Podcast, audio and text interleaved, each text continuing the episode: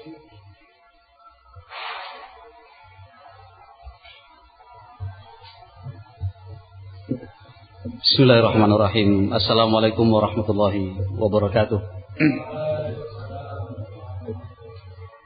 Innal hamdalillah nahmaduhu wa nasta'inuhu wa nastaghfiruh. Wa na'udzu billahi min shururi anfusina wa min sayyiati a'malina. Man yahdihillahu fala mudilla lahu wa man yudlil fala hadiya lahu.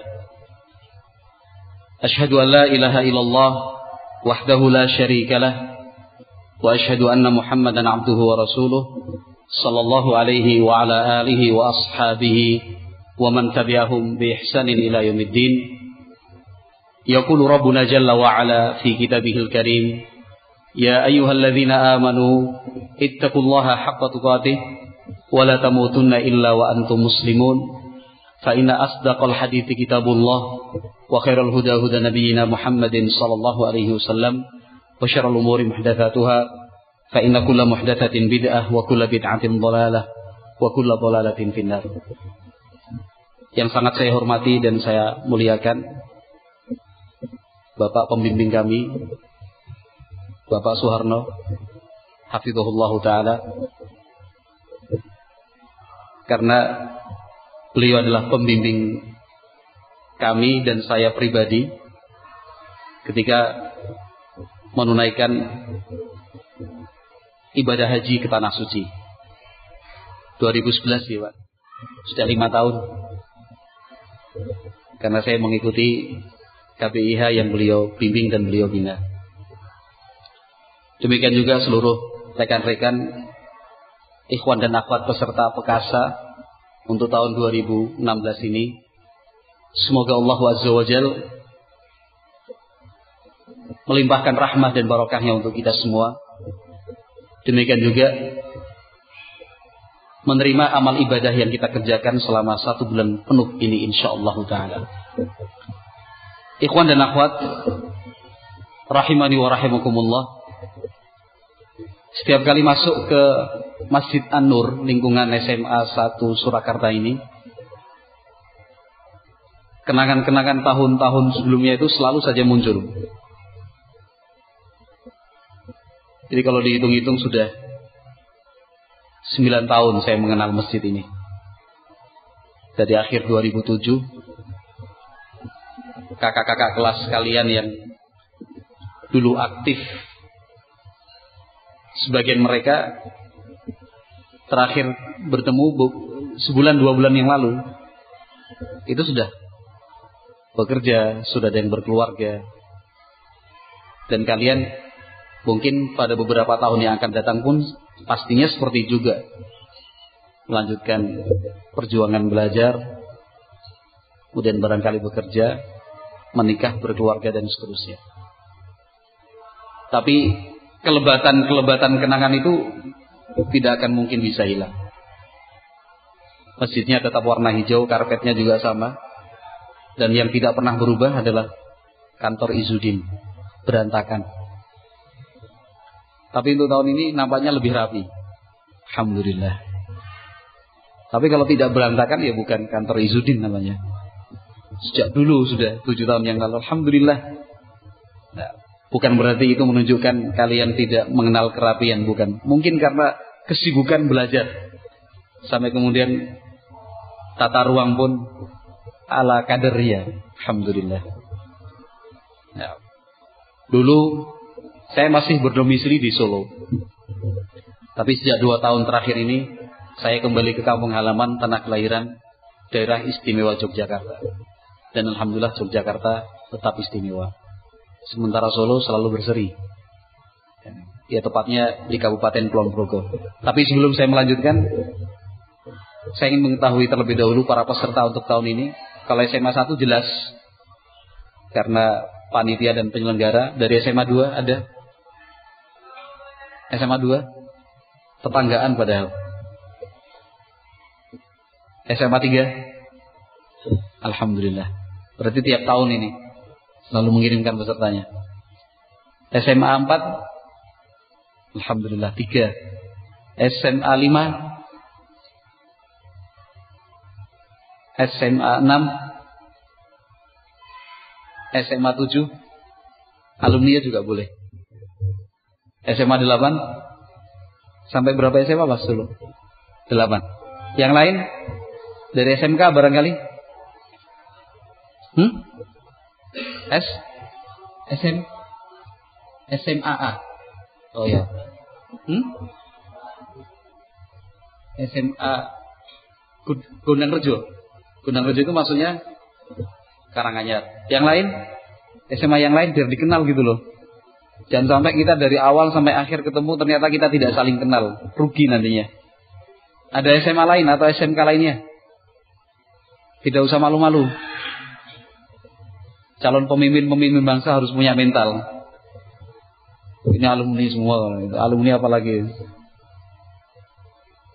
Ya, alhamdulillah. Nah, ikhwan dan akhwat, peserta pekasa pengajian Akbar SMA Sesurakarta tahun 2016 rahimakumullah. Hari ini adalah hari yang ketiga kita menunaikan ibadah di bulan Ramadan. Dan bulan bulan Ramadan itu mempunyai lebih dari satu nama. Ramadan disebut dengan bulan Al-Qur'an. Ramadan juga disebut dengan bulan bulan doa, Ramadan itu disebut dengan bulan kedermawanan. Ramadan itu disebut juga dengan bulan puasa. Ramadan itu bulan zikir kepada Allah Subhanahu wa taala. Ramadan itu adalah bulan salat malam. Salat malam yang mempunyai beberapa istilah juga tetapi sama. Kadang disebut dengan salat tahajud, Kadang juga disebut dengan qiyamul lail. Ada yang menyebutnya salatul lail. Untuk Ramadan biasa disebut dengan salat tarawih. Nah, bulan Ramadan itu bulan salat malam. Karena tiap malam alhamdulillah kaum muslimin di seluruh penjuru dunia semangat untuk menegakkan salat malam yang kemudian disebut dengan salat tarawih. Satu kegiatan ibadah yang barangkali tidak bisa kita lakukan di luar bulan Ramadan. Jadi dorongan untuk melaksanakan sholat malam di luar bulan Ramadan kalau tidak kecil, sedang, atau bahkan mungkin tidak ada semangat sama sekali. Coba kalau kita ingat-ingat lagi setahun sebelum ini dari Ramadan tahun lalu sampai Ramadan sekarang ini. Berapa kali kita bangun di tengah malam untuk kemudian menegakkan salatul lail atau salat tahajud. Barangkali bisa dihitung dengan jari. Atau mungkin dari kita ada yang belum pernah sama sekali.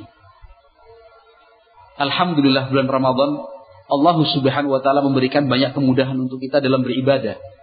Sampai-sampai digambarkan oleh Rasulullah sallallahu alaihi wasallam, "Idza jaa Ramadan, futihat abwabul jannah wa ghuliqat abwabun nar wa sufidatis syayatin."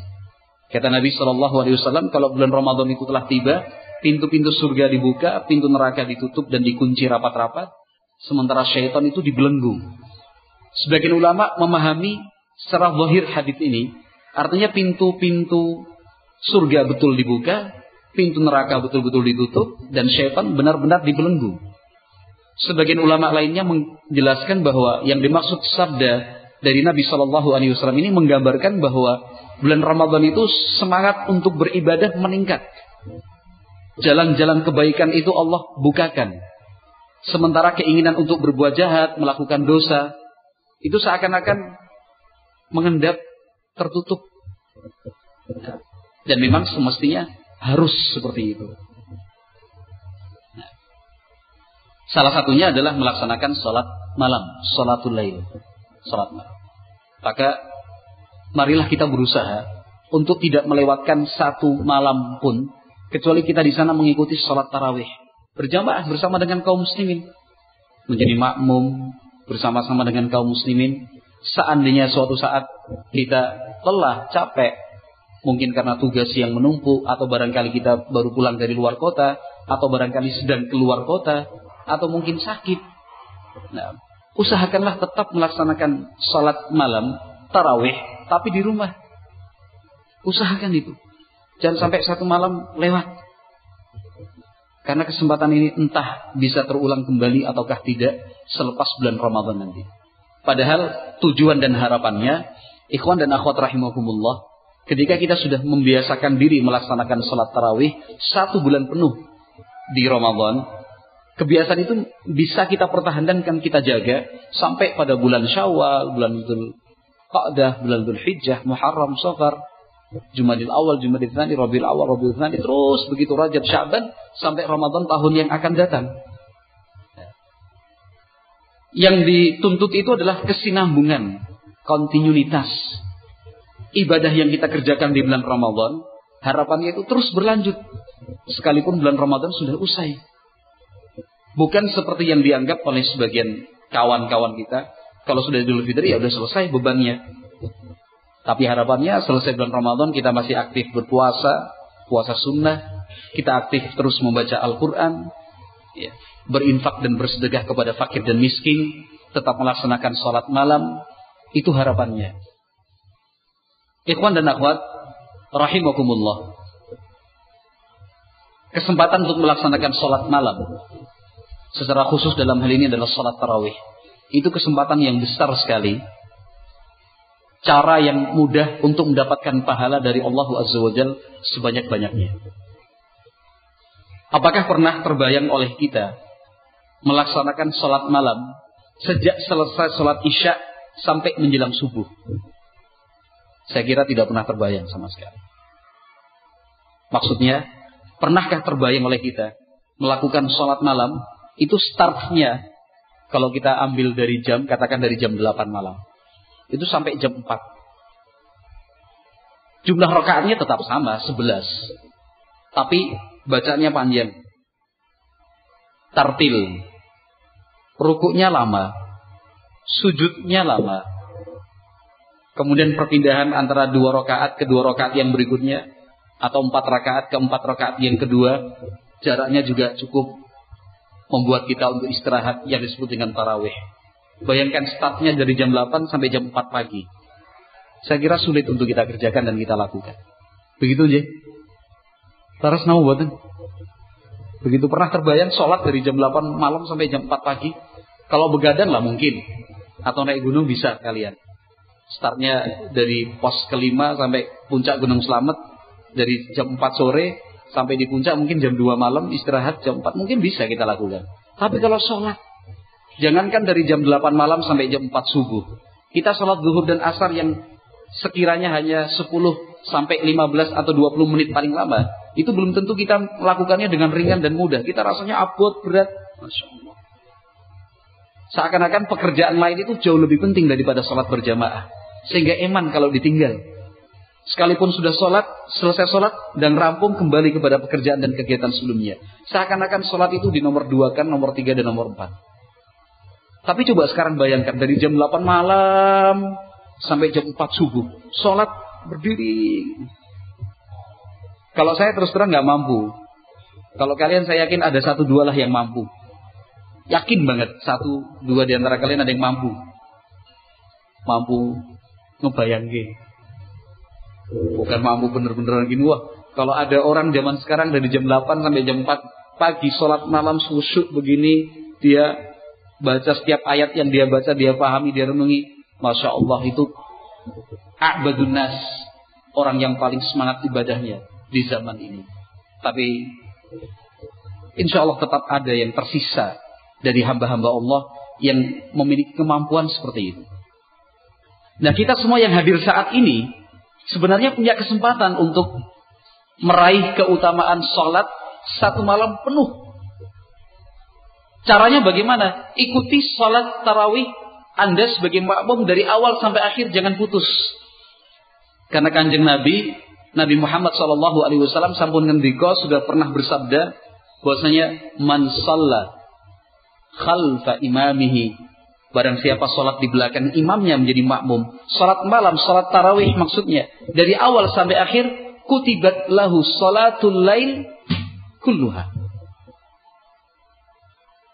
catatan pahala untuk dia pahala yang dia dapatkan itu sama persis tidak kurang tidak lebih dengan pahala orang yang sholat satu malam suntuk penuh. Tapi syaratnya itu mengikuti sholat tarawih jadi makmum dari awal sampai akhir. Itu syaratnya. Apabila syarat itu bisa kita penuhi, maka pahala yang kita peroleh dan kita dapatkan insya Allah, mudah-mudahan Allah catat demikian, itu sama besarnya dengan pahala orang yang sholat dari awal malam sampai menjelang subuh. Pahalanya kan luar biasa. Jadi kalau kita konversi dengan waktu sekarang, siapa yang sholat tarawih penuh ikut imam menjadi makmum dia dari jam 8 sampai jam 9 lah, katakan begitu ya. Dari rakaat pertama sampai witir selesai. Satu jam dia ikut imam, ada istirahatnya dan yang lainnya. Itu pahala yang dia dapatkan. Besarnya seperti pahala orang yang sholat dari jam 8 sampai jam 4 pagi. Tapi ingat, syaratnya mengikuti imam dari awal sampai akhir. Bukan aku tak minum witire wae. Kan itu. Atau mengikuti Allahu Akbar dapat dua rakaat. Imam bangkit untuk rakaat ketiga dan keempat karena katakanlah imamnya sholat taraweh dua dua dua dua dua satu. Kita udah ikut jadi makmum dua rakaat. Kemudian keluar ngeteh ngopi atau mungkin minum es buah, es jeruk, es macam-macam itu, jus dan yang lainnya. Nanti kalau udah taraweh, udah mau witir, baru Oh, enggak. Kalau kelasnya kita masih SD sekolah dasar ya masih dimaklumi. Tapi kalau sudah sekolah menengah atas, apalagi SMA 1 Surakarta, wah, orang wangun. Kalau saya dulu masih ingat waktu SD begitu, caranya demikian. Rokaat pertama, kedua ikut. Nanti saya tuh dolan, wah, gitu. Nanti pas mau witir masuk lagi. Jadi kakak-kakak pembina kita di TPA udah ngeliat itu. Kalau salat tarawih awalnya full. Nanti pas rokaat ketiga, keempat, kelima, keenam, ketujuh, doning di. Pada ke mana ini? Tapi pas witir penuh lagi. Itu SD mas. Kita udah nggak level kayak gitu. Level kita udah naik. Level kita dari takbiratul ihram ikut imam sampai salam tetap ikuti imam. Pahalanya sebesar apa? sebesar orang yang melaksanakan sholat malam dari awal sampai akhir. Ini kan luar biasa. Tapi masya Allah, kita saksikan sekarang persentase kaum muslimin yang mempunyai kesadaran dan semangat untuk melaksanakan sholat tarawih menjadi makmum bersama dengan kaum muslimin hanya tersisa berapa persen. Nah, kalau malam pertama masjid full, kedua tetap full, ketiga full, lama-lama berhenti berhenti berkurang, Nanti menjelang akhir tambah lagi tetapi tidak sebanyak malam yang pertama. Padahal pahalanya luar biasa. Seperti yang sudah saya sampaikan tadi berdasarkan sabda dari Nabi Muhammad sallallahu alaihi wasallam. Rekan-rekan ikhwan dan akhwat Pekasa pengajian akbar SMA Surakarta tahun 2016 di SMA 1 Surakarta ini rahimakumullah. Ketika kita semua mempunyai semangat dan pembahasan seperti ini juga untuk akhwat juga. Untuk akhwat pun demikian, jangan sampai melewatkan satu malam tanpa melakukan qiyamul lail, tahajud. Jangan sampai. Nah, kecuali kalau datang bulan menstruasi itu lain perkara. Tapi selama dalam keadaan suci tidak ada penghalangnya. Usahakan untuk melaksanakan sholat malam. Usahakan untuk melaksanakan qiyamul lail. Kalau tidak melaksanakan sholat tarawih berjamaah di masjid, Laksanakan itu di rumah. Walaupun seorang diri. Jadilah wanita-wanita yang salihah. Dengan mempertahankan ibadah. Salat malam di sepanjang hidup kita. Nah, ikhwan dan akhwat rahimani wa rahimakumullah. Menjaga ibadah salat malam adalah sebab Allah Subhanahu wa taala mencintai hambanya. Tentunya kita semua ingin sekali dicintai Allah Azza wa Bahkan keinginan itu begitu besar dan kuat. Menjadi hamba yang dicintai Allah. Karena hamba yang dicintai Allah itu akan mendapatkan dan memperoleh sekian banyak keutamaan dan keistimewaan. Yang itu tidak diberikan kepada mereka yang tidak dicintai Allah Semakin dicintai Allah,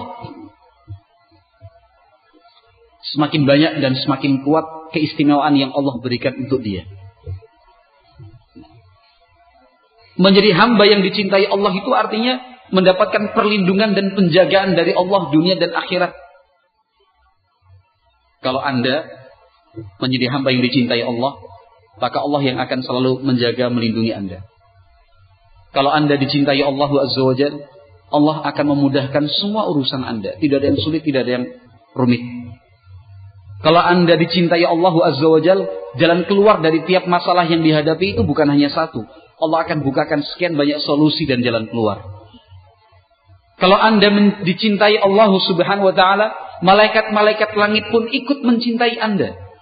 Bahkan semua makhluk yang di atas yang ada di atas muka bumi ini akhirnya bisa menerima Anda. Baik yang menyatakan cinta maupun yang menyatakan benci. Maksudnya apa? Dalam suatu kesempatan Nabi Muhammad sallallahu alaihi wasallam pernah bersabda. Kata Nabi sallallahu alaihi wasallam, "Inna Allah ahabba 'abdan nada Jibril alaihi salam fayaqul ya Jibril inni uhibbu fulanan fa ahibbah. Nabi Muhammad sallallahu alaihi wasallam menjelaskan sesungguhnya Allah azza wajal apabila mencintai seorang hamba Allah akan memanggil malaikat Jibril. Allah berfirman, "Wahai Jibril, sungguh aku telah mencintai si fulan." Orang itu namanya disebut, nama ayahnya disebut. Artinya karena aku mencintai si fulan, maka wahai Jibril, cintailah dia. Akhirnya hamba tersebut apa? Dicintai oleh malaikat Jibril alaihissalam. Selanjutnya malaikat Jibril nada ahlas samawat. Malaikat Jibril akan memanggil semua penduduk langit. Dan penduduk langit itu tidak sedikit saudaraku. Sebagai gambaran sederhana saja.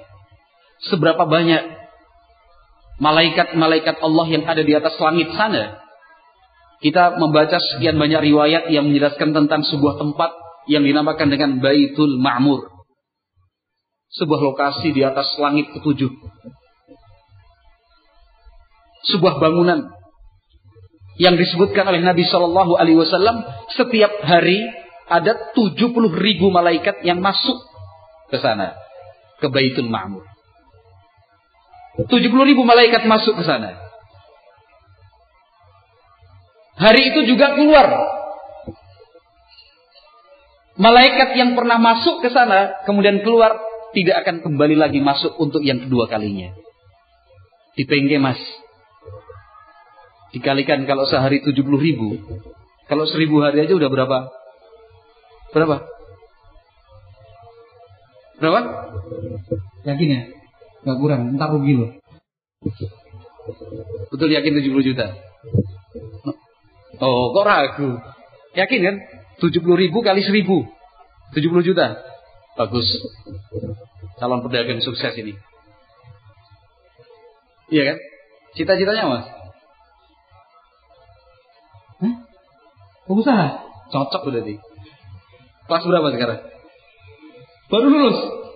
Udah daftar. Di mana? Fakultasnya? Oh, pengusaha apa kedokteran? Dulu saya kedokteran, tapi besok pengen jadi pengusaha. Hah? Psikologi? Oh psikologi, jadi bukan pengusaha tadi, salah saya tadi. Tapi tidak menutup kemungkinan kan dokter jadi pengusaha, psikolog jadi pengusaha. Kan itu paling tidak kita pengusaha masing-masing lah. Ya. Mas siapa namanya? Rohman. Asli Solo mas. Pantasan halus. Iya. Jadi dalam satu hari 70 ribu malaikat yang sudah keluar nggak kembali lagi. Berarti sekian banyak kan malaikat-malaikat Allah di langit sana. Nah malaikat Jibril alaihi salam memanggil semua penduduk langit. Lalu malaikat Jibril mengatakan, Inna Allah ahabba fulanan fa'ahibbu. Sesungguhnya Allah subhanahu wa ta'ala telah mencintai si fulan, maka kalian semua harus mencintai dia. Bayangkan, seorang hamba yang dicintai Allah, Akhirnya dicintai malaikat Jibril, dicintai malaikat-malaikat semuanya penduduk langit. Kemudian kata Nabi di akhir hadis, "Fawudhi'alahul qabulu fil ardi." Kemudian dia akan diterima, akan dicintai, akan disayang di atas muka bumi. Antara yang cinta dan yang benci sama-sama sayang dan menerima. Maksudnya apa? Orang hidup itu kan semua kita pasti ada yang suka, ada yang tidak suka. Ada yang cinta, ada yang benci. Kan begitu ya? Tetapi yang membedakan, yang membedakan antara seorang hamba yang dicintai Allah dan yang tidak dicintai Allah itu apa? Hamba yang dicintai Allah, walaupun dibenci oleh orang, mereka yang membencinya tetap menaruh segan dan hormat di dalam hati. Beda dengan seorang hamba yang tidak dicintai Allah.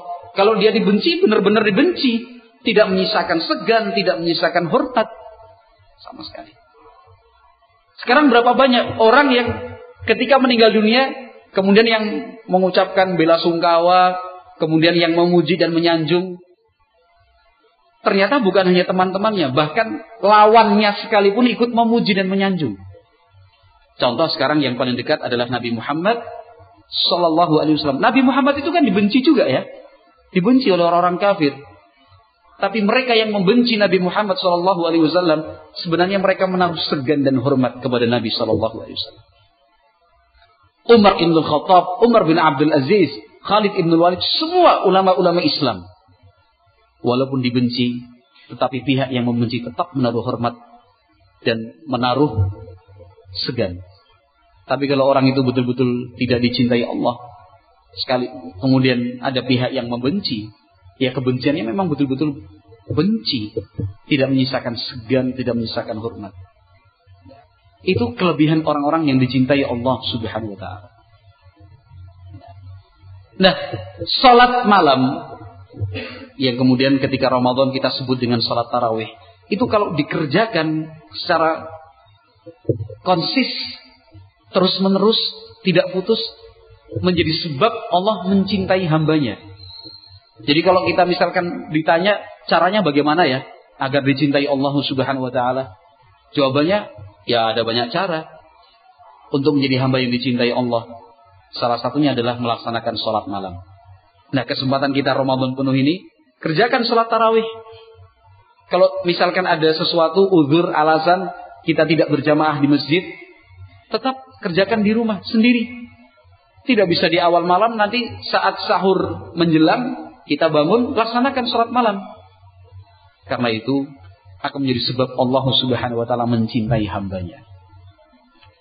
Rekan-rekan ikhwan dan akhwat, rahimani wa rahimakumullah, peserta pengajian Akbar SMA Surakarta tahun 2016 di Masjid An-Nur SMA 1 Surakarta ini, ada sebuah cerita dari ulama kita. Saya lupa secara persis apakah beliau itu termasuk generasi tabi'in yaitu generasi sesudah sahabat Nabi ataukah generasi yang selanjutnya generasi tabi'ut tabi'in. Saya lupa persis. Tapi yang jelas beliau berasal dari generasi yang mulia itu. Namanya nama beliau itu Silah bin Asyam rahimahullah. Nah, Silah bin Asyam ini terkenal dengan ibadahnya. Di antara ibadah yang membuat beliau dikenal itu adalah salat malamnya. Ia mulai hari-hari itu adalah hari-hari kaum muslimin menghadapi sekian banyak ancaman dari luar. Terutama dari kerajaan Romawi dan kerajaan Persia.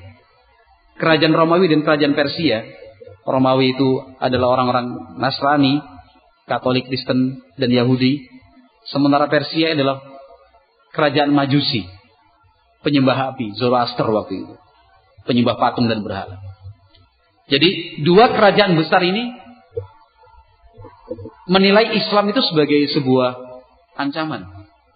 Mereka takut akan kehilangan kekuasaan. Mereka khawatir wilayah-wilayah mereka akan berkurang dengan datangnya Islam. Sehingga sebelum itu terjadi, maka orang-orang Romawi, dalam hal ini kerajaan Romawi dan kerajaan Persia, itu terlebih dahulu mengganggu kedaulatan kaum muslimin. Jadi mereka masuk ke wilayah kaum muslimin, ke perbatasan-perbatasan, lalu membuat kerusakan, menyerang tiba-tiba, membunuh para penduduknya, sehingga kaum muslimin bangkit untuk membela diri. Nah, ulama kita yang bernama Silah bin Asyam ini termasuk ulama yang punya semangat untuk membela kedaulatan kaum muslimin. Memiliki tekad yang kuat dan membaja untuk bergabung dalam pasukan kaum muslimin mempertahankan kehormatan kaum muslimin. Panglima saat itu dinamakan dengan uh, nama beliau yang terkenal adalah Panglima Ja'far. Saya lupa bin siapa, tapi namanya Ja'far. Nah, nah Silan bin Asyam itu, Sila bin Asyam masuk dalam kesatuan pimpinan Panglima Ja'far. Perang menang, perang menang, perang. Sebagai seorang panglima, Ja'far pun mendengar cerita-cerita tentang anak buah dan prajuritnya, termasuk cerita tentang Silah bin Asyam.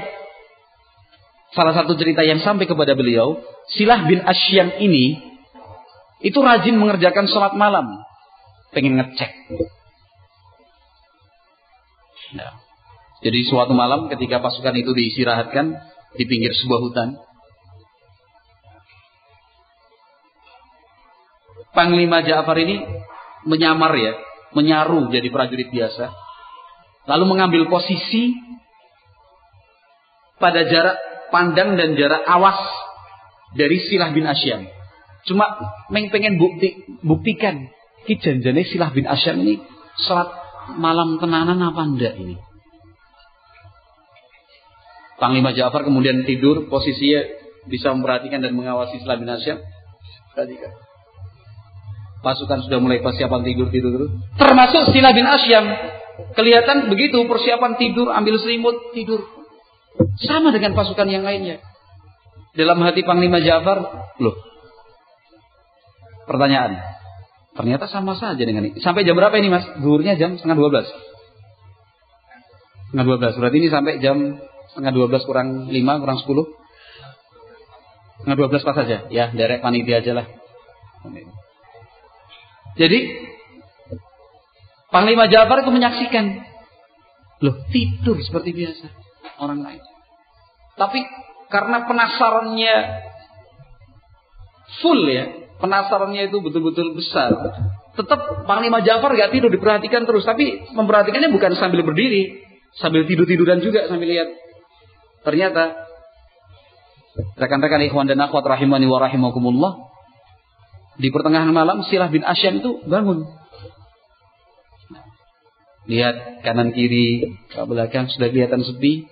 Terus jalannya berjingkat-jingkat ya. Pelan-pelan, pelan-pelan. Diikuti oleh Panglima Ja'far ke mana dia pergi. Ternyata mencari lokasi yang sepi, sebuah tempat yang nampaknya menurut Panglima Ja'far waktu itu, Sila bin Asyam memilih tempat yang memungkinkan orang lain itu tidak bisa melihat. Sembunyi-sembunyi itu. Untuk menjaga keikhlasan itu memang luar biasa ya. Untuk menjaga keikhlasan. Beliau berusaha sholat malam tanpa diketahui oleh orang. Kan itu. Bukan seperti sebagian orang. Kan, sholat malam lagi pisan wae diumumuke. Ya, neng kelas ngantuk. Pagi. Bangun. Neng kelas kok ngantuk. Orang ngerti Bobi tadi malam gue sholat nih. Ya. Jadi itu malah disombong-sombongin, dicerita-ceritain ke sana kemari. Padahal sudah bagus. Dia melaksanakan sholat malam gak ada orang tahu itu. Disembunyikan betul. Ini malah dia tersinggung karena ditegur temannya. Kok ngantuk sih? Ya lo nggak tahu sholat malam gue ini. Sholat malam iya dong siapa juga gue. Padahal baru sekali sholat malam. Para ulama kita mengajarkan seperti itu, ikhlas. Upaya, diupayakan untuk orang lain itu tidak tahu, disembunyikan. Bukan kemudian malah status update-nya diperbarui.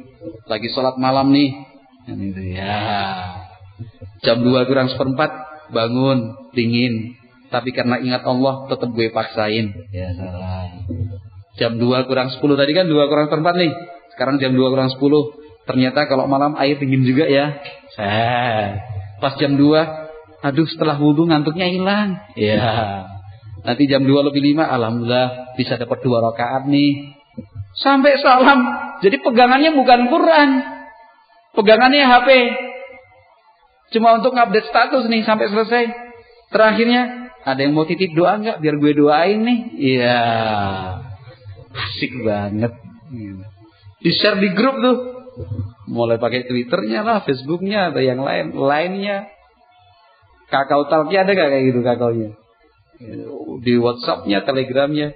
Ini pas mau doa nih seperti malam yang terakhir Allah turun di atas langit bumi nih. Kan itu. Ada yang mau titip doa nih, mumpung mustajab. Gratis. Ya. Masya Allah. Kalau para ulama kita disembunyikannya tenanan mas. Jangan pengen kita uang. Sembunyi-sembunyi betul.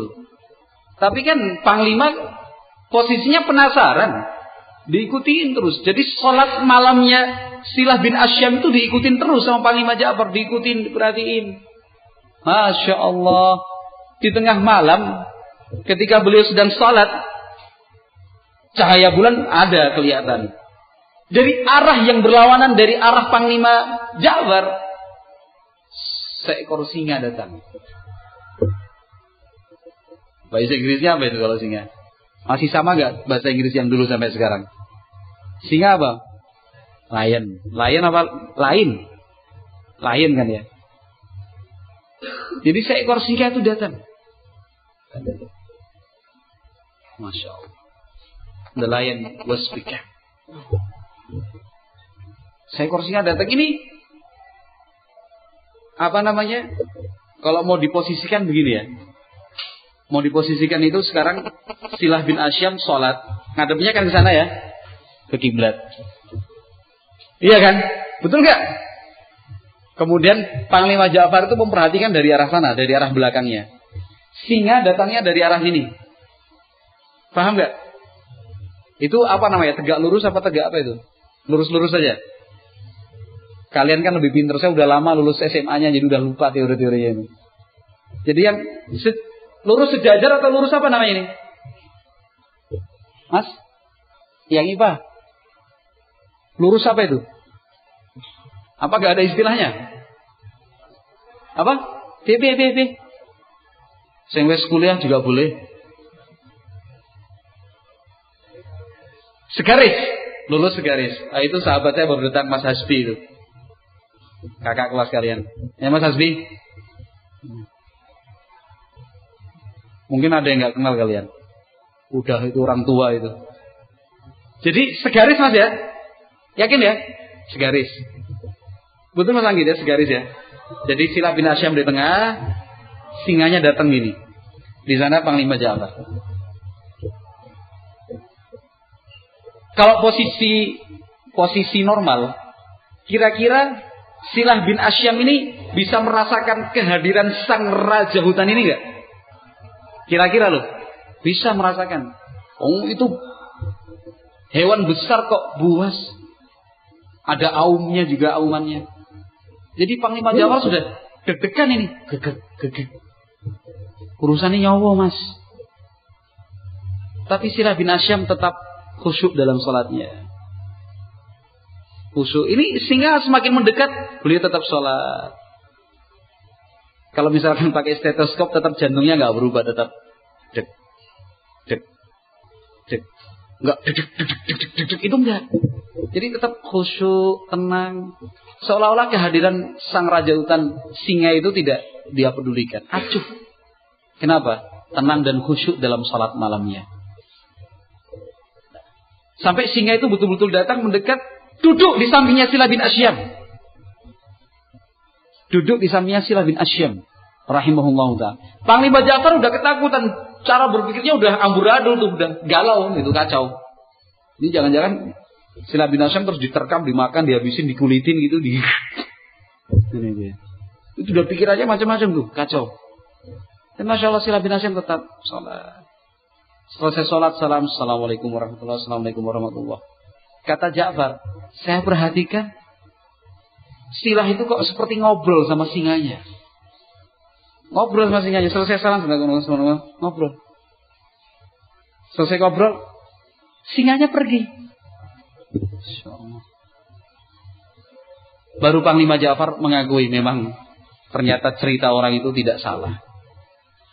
Ini bukti ikhwan dan akhwat rahimani wa rahimakumullah. Bukti bahwa orang yang dicintai Allah itu pun akhirnya akan dicintai oleh makhluk-makhluk ciptaannya. Orang yang dicintai Allah, makhluk Allah pun akan hormat dan segan kepada dia, termasuk binatang buas.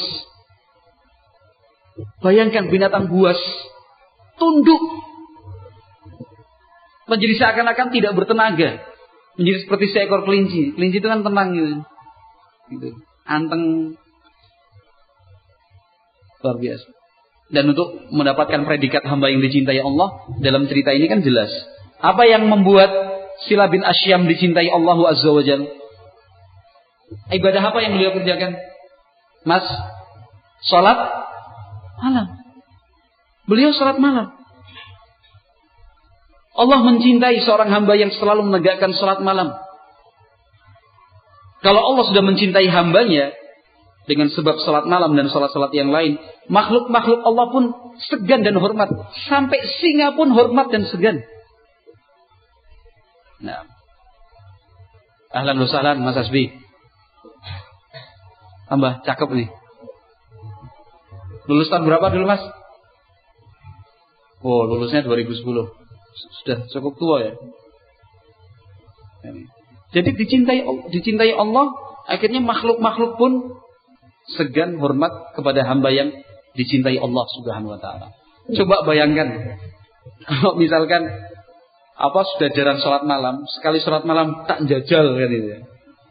Jajal menakut nih orang ini. Kita tidak bisa memungkiri bahwa ada di antara kita yang memang menakut kita yo sabu hitam, kita yo karate ape, tapi kalau udah lewat tempat yang gelap, apalagi samping kuburan, mending nginep daripada maksa pulang malam ini. Mending bayar orang tukang ojek, karena tau koncone tukang ojek daripada naik motor sendiri. Lebih bagus keluar uang dah daripada jalan, jalan sendiri lewat jalan sepi karena tengah hutan, tengah kebun, samping kuburan. Kita nggak bisa pungkiri. Tapi saya yakin kalau yang di sini nggak ada yang penakut ini, yakin banget. Gitu mas ya. Yakin nggak ikut sama saya yakin nggak mas? Yang hadir sekarang ini semuanya pemberani. Atau kira-kira ada sekian persen yang menakut? Ikut saya aja yakin 100 persen ya. Semuanya pemberani. Tapi coba sekarang orangnya penakut. Rumah mungkin agak luas, sepi gitu. Mungkin dia cuma tinggal sendiri di rumah orang sama orang tuanya karena kakak-kakaknya udah pada pergi semua. Ini pengen ceritanya pengen nyobo sholat malam itu piye jadi. Wudhu penakut ini baru tuh ah takut padahal apa? Tikus. Tikus tuh. Udah selesai wudhu mau meninggalkan lokasi kamar mandi atau tempat wudhu di rumahnya rusak. Apalagi daun jatuh. Ini masya Allah. Baru mulai sholat malam suara cecak padahal. Semua jadi wong kalau suara cecak kayak gitu berarti lihat setan gitu ya. Wah, horor lah gitu ya. Bulu guduk ya gini. Baca kul ya ayyuhal kafirun enggak rampung-rampung. Kul ya ayyuhal kafirun la butuh mata Pulang pulang balik pulang balik pulang balik. Kok enggak ketemu lakum dinukum waliyadinnya? Kenapa kan ada kemiripan itu ya? La abudu mata budun wala antum abidu nama abud wala ana abidu ma abadun wala antum abud. Kok orang ketemu? Kenapa? Udah grogi. Apalagi Pak. Perasaannya itu ada makhluk di belakang dia gitu. Padahal masya Allah kalau seorang hamba itu sholat malam dari wudhu, setan wes melayu mas, nggak berani deket-deket, terbakar dia. Nggak mungkin berani deket-deket, deket orang sholat, deket orang baca Al-Quran. Apalagi kalau sholat dikerjakan dengan khusyuk, Al-Quran juga dibaca dengan tenang. Sholat apa itu setan akan takut. Tapi masya Allah nggak kebiasa gitu. Masya Allah. Padahal kita harusnya yakin dengan keterangan singkat di depan tadi kalau kita dicintai Allah dengan salah satu sebabnya melaksanakan sholat malam maka makhluk-makhluk Allah seluruhnya itu akan segan menaruh hormat tidak akan mengganggu kita. Sekalipun kita diganggu katakan sekalipun kita itu tidak akan memberikan malbarat apa-apa. Sekalipun kemudian kita dirugikan diganggu disakiti itu adalah tanda cinta Allah juga agar Allah memberikan kesempatan kita bisa bersabar agar Allah Subhanahu wa taala memberi kesempatan kita untuk meningkatkan derajat. Allah Azza wa Jalla memberi kesempatan untuk kita agar kesalahan dan dosa-dosa yang kita kerjakan itu gugur, terhapus. Gambarannya begini, Mas. Kalau dari keterangan yang saya sampaikan tadi, orang yang dicintai Allah itu kan semua makhluk akan segan ya. Tidak akan mengganggu, tidak akan menyakiti karena Allah akan menjaga dan melindungi. Tapi sekarang prakteknya Nabi Muhammad sendiri coba. Nabi Muhammad Jelas dan pasti ya beliau dicintai Allah kan ya. Dicintai Allah Azza wa Tapi kenapa kok masih ada orang yang membenci, masih ada orang yang melukai dalam beberapa peristiwa dan momen Nabi Shallallahu Alaihi Wasallam itu sampai terluka ketika beliau dakwah ke Taif dilemparin batu sampai telapak kakinya berdarah. Ketika Nabi Ali Shallallahu Wasallam dalam perang Uhud sampai apa patah gigi seri beliau sampai berdarah-darah. Kok bisa? Katanya dicintai Allah akan dijaga. Dicintai Allah itu akan dihormati dari segala orang. Jawabannya, seperti yang dialami oleh Rasulullah Sallallahu Alaihi Wasallam, itu pun bagian dari cinta Allah kepada Nabi Sallallahu Alaihi Wasallam. Nah. Itu pun bagian dari cinta Allah kepada Nabi alaihi wasallam. Dengan peristiwa-peristiwa seperti itu, Nabi Muhammad kan bersabar akhirnya. Ketika Nabi Muhammad bersabar, dia akan semakin dicintai Allah. Ya. Ketika beliau bersabar, semakin tinggi derajatnya. Nah, kita pun seperti itu. Kita sudah berusaha melakukan semua cara dan langkah untuk mendapatkan cinta Allah. Kemudian insya Allah kita pun akan mendapatkan cinta dari Allah. Tapi kemudian kalau kita merasa di apa Kok kita diganggu, disakiti orang, dirugikan? Loh katanya kalau dicintai Allah tidak akan diganggu. Iya, betul. Tapi kalau kita memang betul dicintai Allah, gangguan dari orang lain, kita sakiti, kita dizalimi, kita dirugikan, itu pun sebenarnya bagian dari cinta Allah kepada kita. Dengan adanya hal-hal seperti itu, akhirnya kita akan bersabar. Bersabar itu membuat datangnya pahala banyak. Dengan bersabar atas gangguan dan kezaliman orang, ya, dosa dan kesalahan kita akan dihapus dan digugurkan terus begitu. Nah, tapi insya Allah tidak ada yang akan membahayakan kita apabila kita betul-betul menjadi orang yang dicintai Allah SWT. Tapi yang tadi jangan dicoba-coba ke juruk sini. Oh aku sholat malam selama satu bulan nih. Tak coba neng kandang harimau. Jangan coba-coba mas, ini masalahnya nyawa nanti. Aku udah sholat malam satu bulan nih, udah dicintai Allah belum ya? Beli tiket masuk ke Juruk betul ya sebelahnya? Juruk masuk kandang macan misalkan. Atau misalkan nggak masuk, cuma ada gede tangannya diginikan. Wah, aduh ya, uh, berarti belum dicintai Allah nih. Bukan, bukan seperti itu ngetesnya. Itu namanya bunuh diri kalau seperti itu. Bunuh diri. Nggak usah coba-coba ya. Nggak usah coba-coba. Nah, dan terus begitu. Cerita yang kurang lebih sama itu dialami seorang sahabat Nabi namanya Safinah Maula Rasulullah Sallallahu Alaihi Wasallam. Namanya Safinah, laki-laki, tapi namanya Safinah. Itu termasuk orang dekatnya Rasulullah karena dulu adalah seorang budak statusnya hamba sahaya, kemudian dimerdekakan dan dibebaskan oleh Rasulullah Sallallahu Alaihi Wasallam. Dan Safinah itu punya kedekatan, artinya hubungan apa dengan Rasulullah SAW begitu dekat sekali, seperti sebuah, seperti satu keluarga. Ya. Allah berikan kekuatan luar biasa kepada Safinah. Sampai-sampai dalam satu kesempatan Nabi Muhammad SAW itu melakukan perjalanan jauh dengan sahabat-sahabatnya. Ternyata di tengah perjalanan bahan makanan habis. Untuk me, me, apa, melanjutkan hidup, menjaga nyawa biar tidak hilang, mau tidak mau kan tetap makan. Akhirnya yang diputuskan oleh Nabi Shallallahu Alaihi Wasallam unta yang digunakan sebagai alat angkut, ya, yang digunakan sebagai alat angkut barang itu disembelih. Unta itu kan tugasnya untuk apa? Angkutan penumpang, juga untuk angkutan barang. Jadi kalau barang banyak itu yang angkut siapa un? Ini butuh makan, perlu asupan.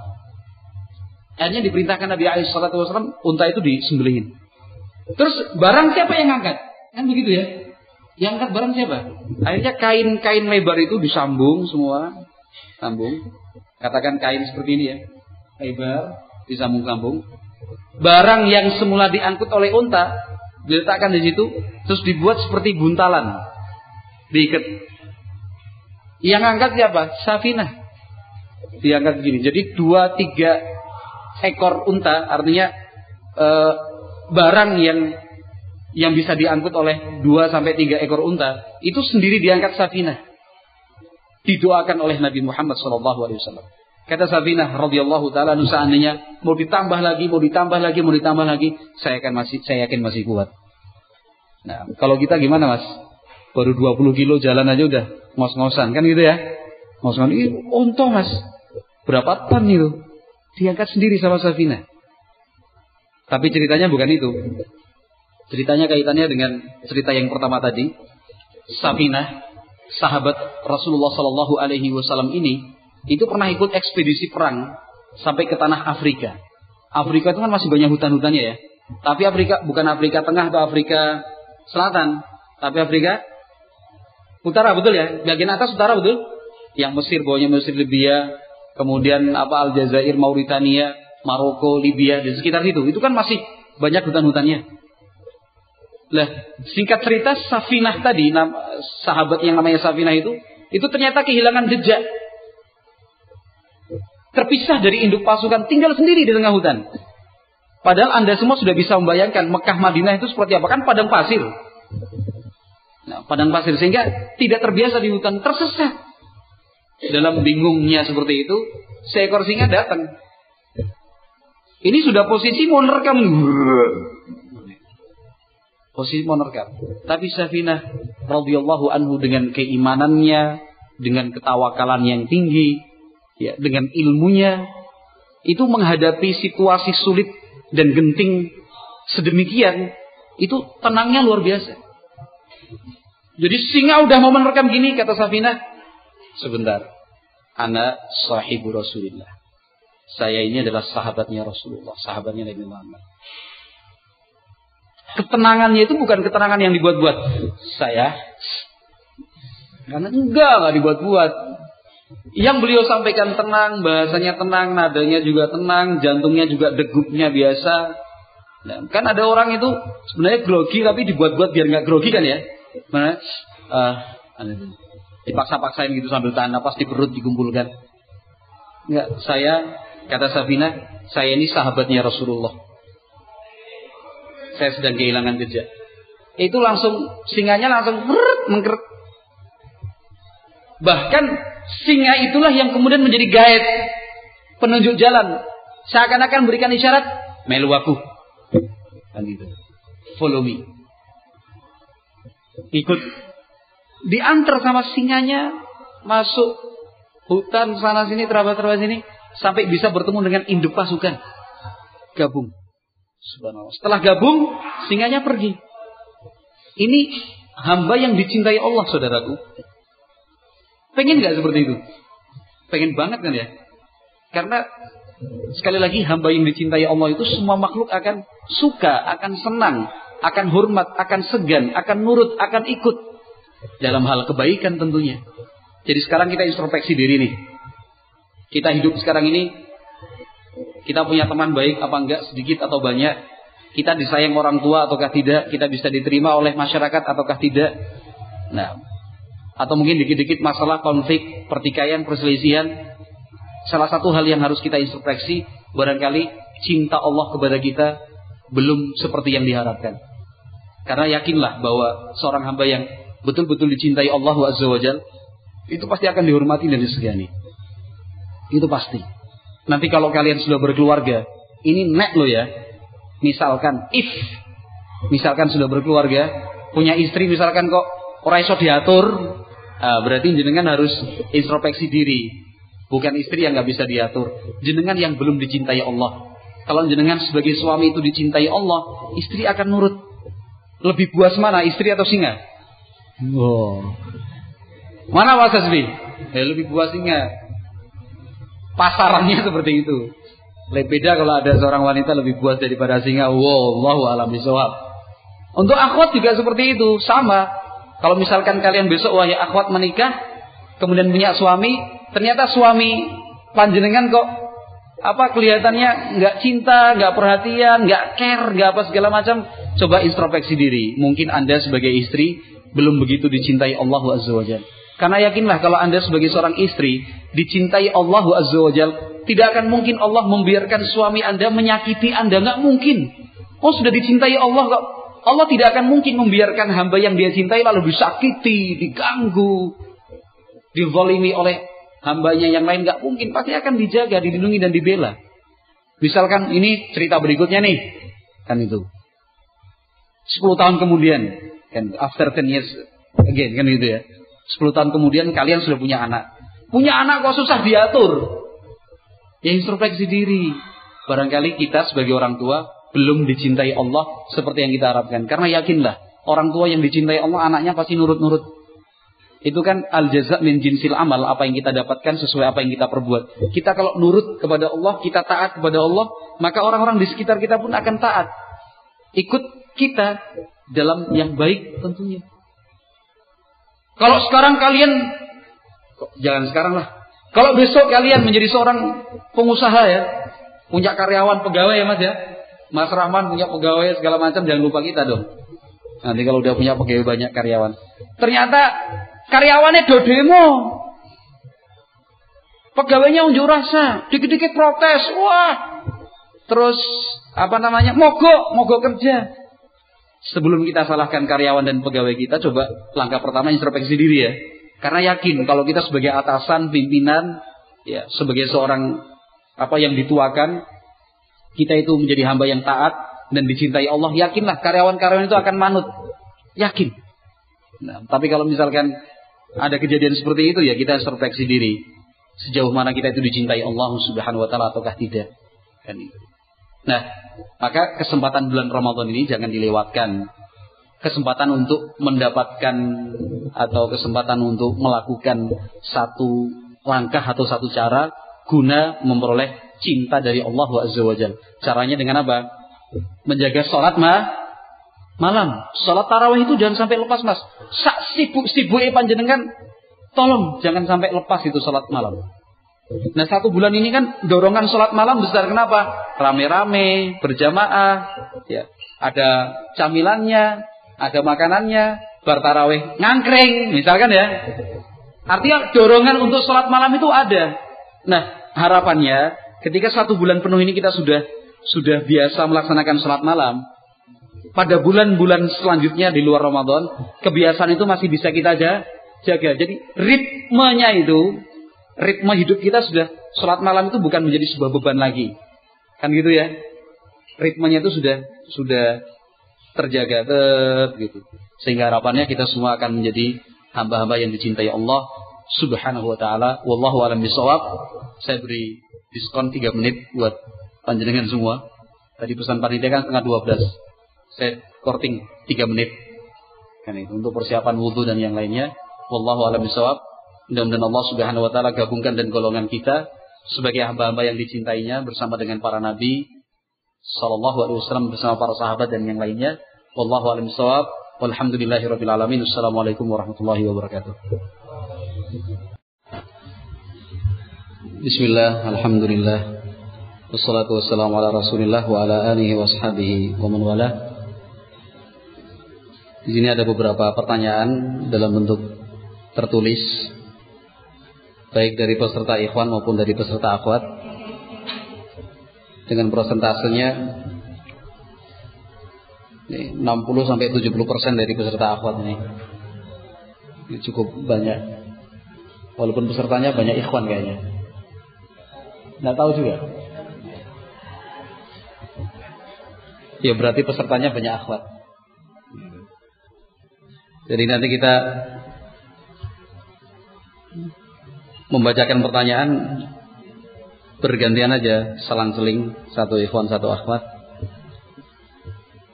Kita mulai dari pertanyaan yang datang dari ikhwan. Yang pertama, ini orangnya pasti cerdas yang nanya ini. Tapi nggak usah ngacung. Saya. Baru dipuji. Yang nanya pasti cerdas terus. Aku, we. Ini rahasia antara saya dan panjenengan aja. Kenapa cerdas? Karena pertanyaan singkat tapi mantap gitu. Pertanyaannya sulitnya beristiqomah setelah Ramadan. Kenapa? Kan. Ini cerdas ini, pasti anak bahasa nih. Karena masih kan kelas bahasa masih ya? Enggak tahu. Hah? Udah nggak ada lagi? Udah beda zaman kita ya. Karena saya lulus SMA 2001. Ini bahasanya bahasa simple tapi padat. Biasa orang memulai pertanyaan itu kan kenapa, bagaimana, di mana. Ini pertanyaan letaknya di bagian belakang terus simple. Sulitnya beristiqomah setelah Ramadan. Kenapa? Pertanyaan senada dan seirama kita temukan juga pada lembaran pertanyaan yang lain.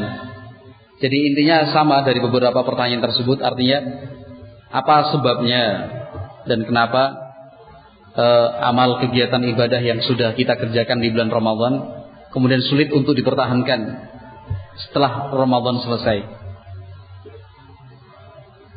Jawaban ringkasnya karena kualitas ibadah yang kita kerjakan di bulan Ramadan itu masih cukup jauh dari kualitas baik. Artinya begini, siapa pun dari kita yang saat beribadah di bulan Ramadan, ibadah yang dia kerjakan itu berkualitas, itu pasti bisa bertahan lama. Tapi kalau kualitasnya rendah, tidak perlu menunggu sebulan dua bulan, mungkin dalam hitungan hari saja ibadah yang biasa kita kerjakan di bulan Ramadan sudah hilang. Jadi kalau ditanya apa sebabnya, kenapa? Ya kembali kepada kualitas ibadah kita selama bulan Ramadan. Semakin berkualitas ibadah yang kita kerjakan selama bulan Ramadan, semakin lama bertahannya. Sebaliknya kalau kualitas ibadah kita selama bulan Ramadan itu lemah, kurang atau kecil, maka dia cepat habis. Jadi ibaratnya kita selama bulan Ramadan itu mengumpulkan tenaga dan energi. Kumpul, kumpul, kumpul, kumpul, kumpul. Kalau energi ibadah yang kita kumpulkan itu cukup banyak, berarti dia masa habisnya pun lebih lama kan begitu ya. Tapi kalau energi yang kita kumpulkan, energi ibadah maksud saya, selama bulan Ramadan itu ternyata masih terlalu lemah, ya cepat sekali habisnya. Maka untuk mempertahankan agar ibadah yang kita kerjakan selama bulan Ramadan masih bisa berlanjut, berlangsung di luar bulan Ramadan, maka mumpung ini masih hari yang ke tiga, ya, mumpung masih hari yang ketiga, mari kita tingkatkan kualitas ibadah kita. Terus peningkatan kualitas ibadah itu seperti apa dan bentuknya bagaimana? Kualitas ibadah itu bisa ditentukan dengan dua hal. Yang pertama, nilai keikhlasan kita. Yang kedua adalah nilai dari ittiba. Ittiba itu kesesuaian ibadah kita dengan tuntunan dari Nabi Muhammad SAW. Semakin ikhlas, semakin berkualitas. Semakin sesuai dengan tuntunan Nabi, itu juga semakin berkualitas. Nah, maka memang yang paling terberat itu adalah nilai keikhlasan. Itu berat sekali. Ikhlas itu gambarannya begini. Apa pun kondisinya, seperti apa pun keadaannya, semangat ibadah kita tidak berubah. Artinya tetap kuat dalam setiap situasi dan kondisi. Kalau mendirinci begini. Orang ikhlas itu katakanlah si A. Si A barulah dikatakan ikhlas kalau dia beribadah. Saat sendiri tidak ada orang. Dengan saat dia beribadah di tengah keramaian dilihat banyak orang itu nilainya sama. Mohon maaf kalau kita sholat tarawih sendiri di rumah misalkan. Mungkin karena capek atau sakit ya. Sholat tarawih di rumah. Pengennya cepet. Dua rakaat katakan tiga menit empat menit. Tapi kalau kita jadi imam atau mungkin jadi makmum banyak orang lebih panjang, lebih khusyuk. Ini tuh sudah pertanda. Berarti nilai keikhlasan kita harus diperbaiki. Buatlah sama antara sholatmu saat sendiri di rumah dengan sholatmu ketika bersama dengan orang lain. Itu ikhlas. Ya. Ikhlas itu juga bisa dilihat dari sesemangat apakah kita beribadah. Orang yang ikhlas itu si A, dia ibadahnya tetap aja. Saat dipuji maupun saat dibenci. Sekarang si A nih baca Quran waktu Ramadan. Selesai sholat subuh, dia baca Quran setengah juz. Lalu orang-orang mulai memuji dan menyanjung dia. Wah, si Budi apa tenan itu? Ada yang namanya Budi? Gak ada. Agus lah. Wah, si Agus itu apa tenan? Wongnya rajin, bocahnya soleh. Nah kenapa? Selesai sholat subuh orang pada dolanan merconan Ya kan? Jalan-jalan pagi dia di masjid membaca Al-Quran. Kedengaran tuh sampai telinga dia. Agus, Agus, Agus. Seneng. Karena dia dipuji dan disanjung. Akhirnya besoknya dia bukan setengah juz yang dibaca.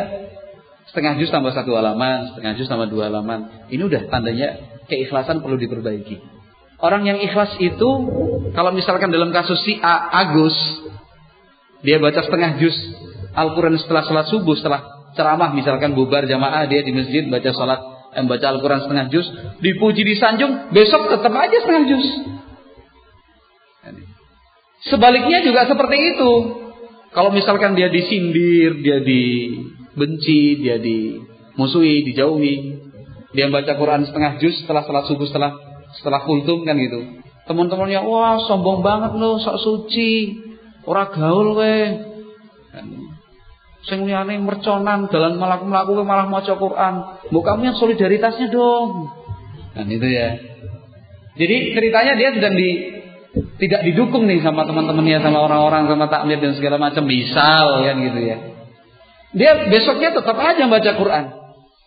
Bukan kemudian ya wes besok aku tak mau seperempat juz wae. Ini udah ikhlasnya harus diperbaiki dan ditingkatkan. Orang ikhlas itu si Agus tadi, dia baca Quran setengah juz, dipuji, disanjung besoknya tetap setengah juz. Orang yang ikhlas itu ketika dia baca Al-Quran setengah juz, dicaci maki, dijelek-jelekin, disindir segala macam, tetap aja setengah juz, nggak berkurang, nggak bertambah. itu namanya ikhlas. Nah, orang ikhlas itu ketika dia berbuat baik, lalu orang lain mengucapkan terima kasih, itu tidak kemudian membuat dia ingin menambah ibadahnya. Tetap sekalipun ingin dia tambah bukan karena faktor pujian atau ucapan terima kasih, karena dia ingin mendapatkan ridho dari Allah lebih luas lagi. Orang yang ikhlas itu ketika dia memberi, lalu orang yang diberi tidak mengucapkan terima kasih, dia nggak sakit hati. Contoh ekstrimnya gini, si Agus, Agus lagi. Memang tokoh kita the man of the match-nya Agus nih. Ada gak Agus? Atau mau berubah nama hari ini Adam jadi Agus, Anggit jadi Agus boleh. Rian jadi Agus. Tapi nanti bubar terus kembali ke nama semula. Jadi ceritanya si Agus, si Agus tuh bagi-bagi bingkisan Ramadan. Katakan sarung lah untuk tetangga-tetangganya. Dia ngasih sarung. Tetangganya bilang matur nuwun, terima kasih. Thank you very much ya. Kan gitu ya. Bahasa Jepangnya apa? Terima kasih apa bahasa Jepang? Arigato. Terima kasih ya kan? Terima kasih. Ketika tetangga-tetangganya terima kasih terima kasih dia enggak terbang itu enggak. Dia yang dia cari ridho dari Allah. Tapi pas dapat tetangga sinisnya minta ampun. Kan itu. Assalamualaikum. Waalaikumsalam. Nerimanya udah kasar kan itu. Ada apa Pak? Yang ngapunten. Ini ada sedikit rezeki Bawa pilih sakit apa? Dados kesayangan kagem panjenengan. Kita udah halus banget tuh pakai bahasa Jawa halus. Nggih nun jadi wajahnya itu wajah perang gitu ketika dia terima diam aja. Ngucapin terima kasih kagak. Matur nuwun yora ya, ya kan? Sampai kita pulang diam aja. Ya hati-hati Nah, dalam posisi seperti itu kita nggak sakit hati. Kita tetap aja tahun depan tetap ngasih, bukan evaluasi. Wah, ini yang tetangga sana itu nerimanya bagus, terima kasih, bahkan dioleh-olehin. Berarti besok kasih lagi, gitu. Yang tetangga sana sinis, apa namanya, judik, apa segala macam itu. Suka kayak Ini berarti sudah tandanya nggak ikhlas. Tandanya nggak ikhlas. Nah kualitas ini yang ternyata luar biasa berat sekali. Berat sekali. Nah, nah ketika kita beribadah di bulan puasa Ramadan, asalkan kita ikhlas dengan kualitas yang sangat tinggi, insya Allah amal ibadah yang kita kerjakan selama bulan Ramadan itu lebih bisa bertahan lagi. Lebih bisa bertahan lagi. Nah, wallahu alam bisawab. Pertanyaan kedua, Bagaimana sikap kita untuk menghadapi teman-teman kita yang pilih-pilih teman? Alhamdulillah masih dianggap teman. Sebenarnya kita tidak menyalahkan mereka, tetapi kita merasa sedikit terganggu dan terkadang kita merasa terkucilkan dan tidak dianggap. Bagaimana sikap kita yang benar dan baik. Masya Allah kembali ke ikhlasan tadi. Ya, memang hidup kita itu kalau pondasinya ikhlas, tenangnya luar biasa. Tentrem mati. Kan itu. Termasuk berteman dan bersahabat. Berteman dan bersahabat itu mestinya dibangun di atas keikhlasan. Artinya kita dapat manfaat juga berteman, kita nggak dapat manfaat juga tetap kita jadikan teman. Asalkan pondasi pertemanan kita kan Islam ya. Artinya ukhuwah Islamiyah kalau dalam bahasa kita, persaudaraan Islam. Selama dia muslim, sesama muslimah dengan muslimah, muslim dengan muslim, bertemanlah seperti layaknya seorang saudara kandung. Nah, jadi sikap saya kepada si Agus nih dengan sikap saya dengan si Budi sama. Walaupun sikap Agus ke saya dan sikap Budi ke saya beda. Tapi saya mensikapinya sama, sama-sama baik. Si Agus bisa dikatakan tiap minggu sekali neraktir. Pokoknya tiap akhir pekan atau Senin pas dapat gajian dari orang tuanya, gajian nih ceritanya orang tuanya kasih gajian sama dia, traktir yuk. Tak traktir, ya. Si Budi berteman hampir setahun penuh nggak pernah dia traktir. Iya kan? Orang yang berteman dengan apa pondasi keikhlasan si Agus ya tetap dia jadikan teman si Budi juga tetap dia jadikan teman karena pertemanan dia ke Agus dan ke Budi bukan karena masalah mie ayam traktir duit dan yang lainnya dia ingin cari rimbo dari Allah melaksanakan perintah Nabi Shallallahu Alaihi Wasallam untuk menjaga persaudaraan dan pertemanan orang seperti ini nggak akan mungkin sakit hati nggak akan mungkin sakit hati nah tapi prakteknya berat loh mas prakteknya berat kalau mau dicoba angel banget Yakin, yakin banget. Sama juga dengan sikap kita kepada si Agus dan si Budi. Lagi-lagi Agus. Kan si Agus sama si Budi. Nah, kita balik sekarang. Si Agus apa? Sering berprasangka buruk lah sama kita. Sidik-sidik negatif thinking, dikit negatif thinking itu. Perasaannya buruk suudan suudan terus. Tapi kita berusaha meluruskan, kita berusaha ngimbangi. Sementara si Budi sama kita positif thinking terus tuh husnudan. Nah, bersahabat dan berteman yang ikhlas itu, saya sama si Agus ya, dengan sikap saya kepada si Budi sama. Jadi kita nggak pernah sakit hati. Maka prinsip berteman dan bersahabat itu yang paling terbaik biar langgeng, biar awet, biar harmonis itu kitalah yang berusaha menyesuaikan diri. Kita tidak menuntut orang lain biar bisa menyesuaikan kita. Kalau kita menuntut orang lain menyesuaikan kita, isinya cuma konflik ribut terus saja. Tapi kalau kita pandai-pandai membawa diri, nggak ada masalah. Yakin deh. Kita punya teman pendiam, ya juga kita bisa ngimbangin diemnya, kan itu.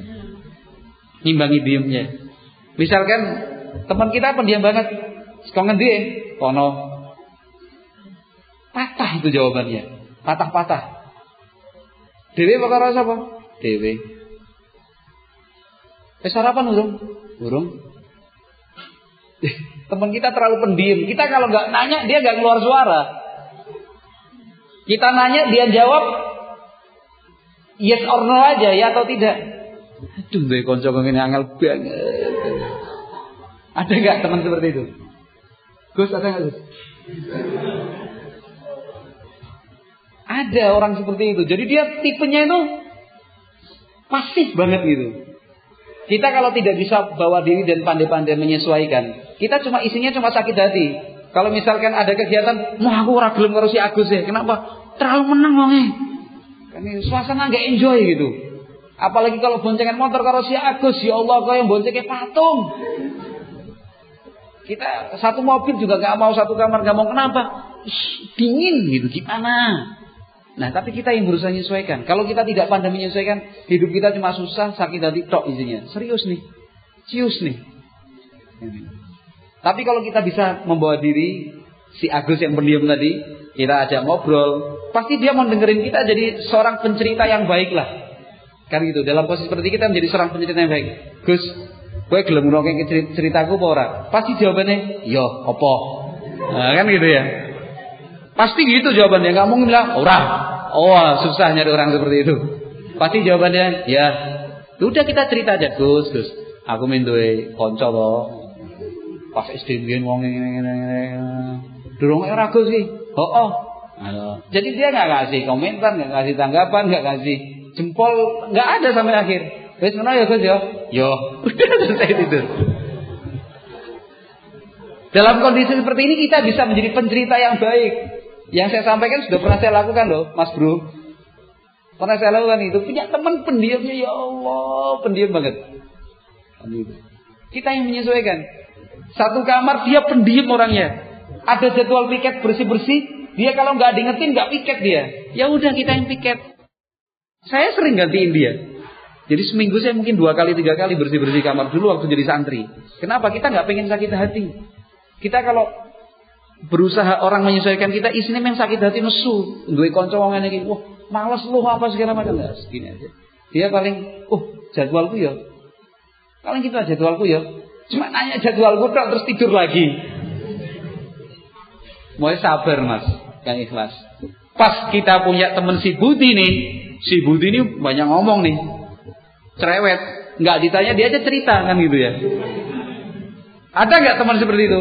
Ada. Kalau tadi si Agus jalan kan diem. Tanya, Gus, kau ngendi? Kono. Dewe. Apa karo siapa? Dewe.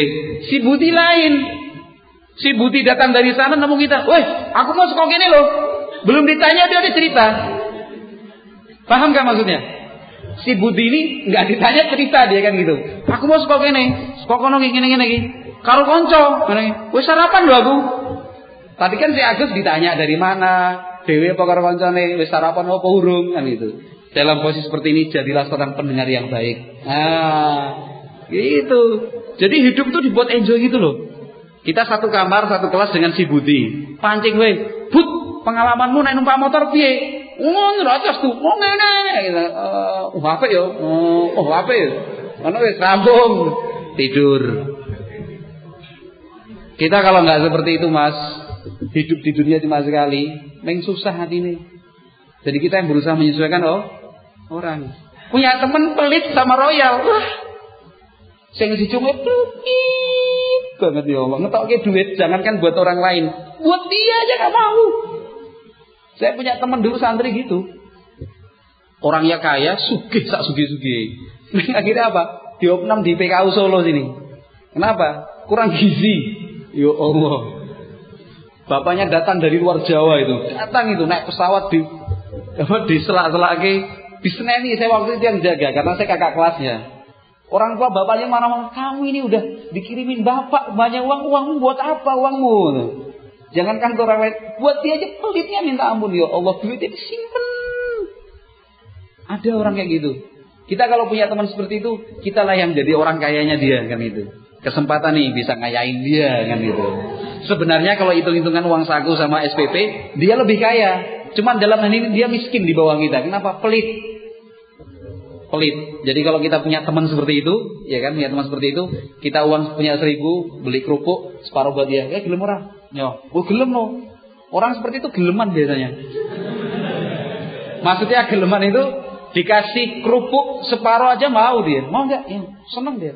Biar kita nggak sakit hati. Kalau kita memaksakan diri biar dia yang royal gitu, sakit hati mas. Wah, eman hatinya. Hatinya perlu dijaga dong biar bersih dan suci kan itu ya. Eman kalau terus diisi dengan benci, dengan iri itu. Cuman kalau dapat teman yang royal, ya jangan dimanfaatin. Jangan manfaatin. Tupi gue, tupi gue, tupi gue, tupi gue. Cuman ternyata teman kita kepuasannya di situ. Dia masuk kamar, masuk kelas, ki ditraktir apa ki? Ya. Jawab aja, bakso. Ya. Jangan iki ditraktir apa rasa aku harus duit. Jangan. Dan saya kira nggak ada orang seperti itu. Angel ya. Ada yang mau traktir ini sekarang? Jangan poso-poso kontraktir. Jadi kita yang berusaha menyesuaikan di diri. Kan itu, berusaha menyesuaikan diri. Ada yang pemalas, ada yang rajin. Kita yang berusaha menyesuaikan. Yang malas ya kita yang nimbangi. Kalau dia terlalu rajin ya, Insya Allah kan itu. Tahu nggak gambaran orang rajin sama orang malas tahu nggak? Ini sholat subuh ceritanya. Ini the true story semua ini cerita-cerita di pondok ini.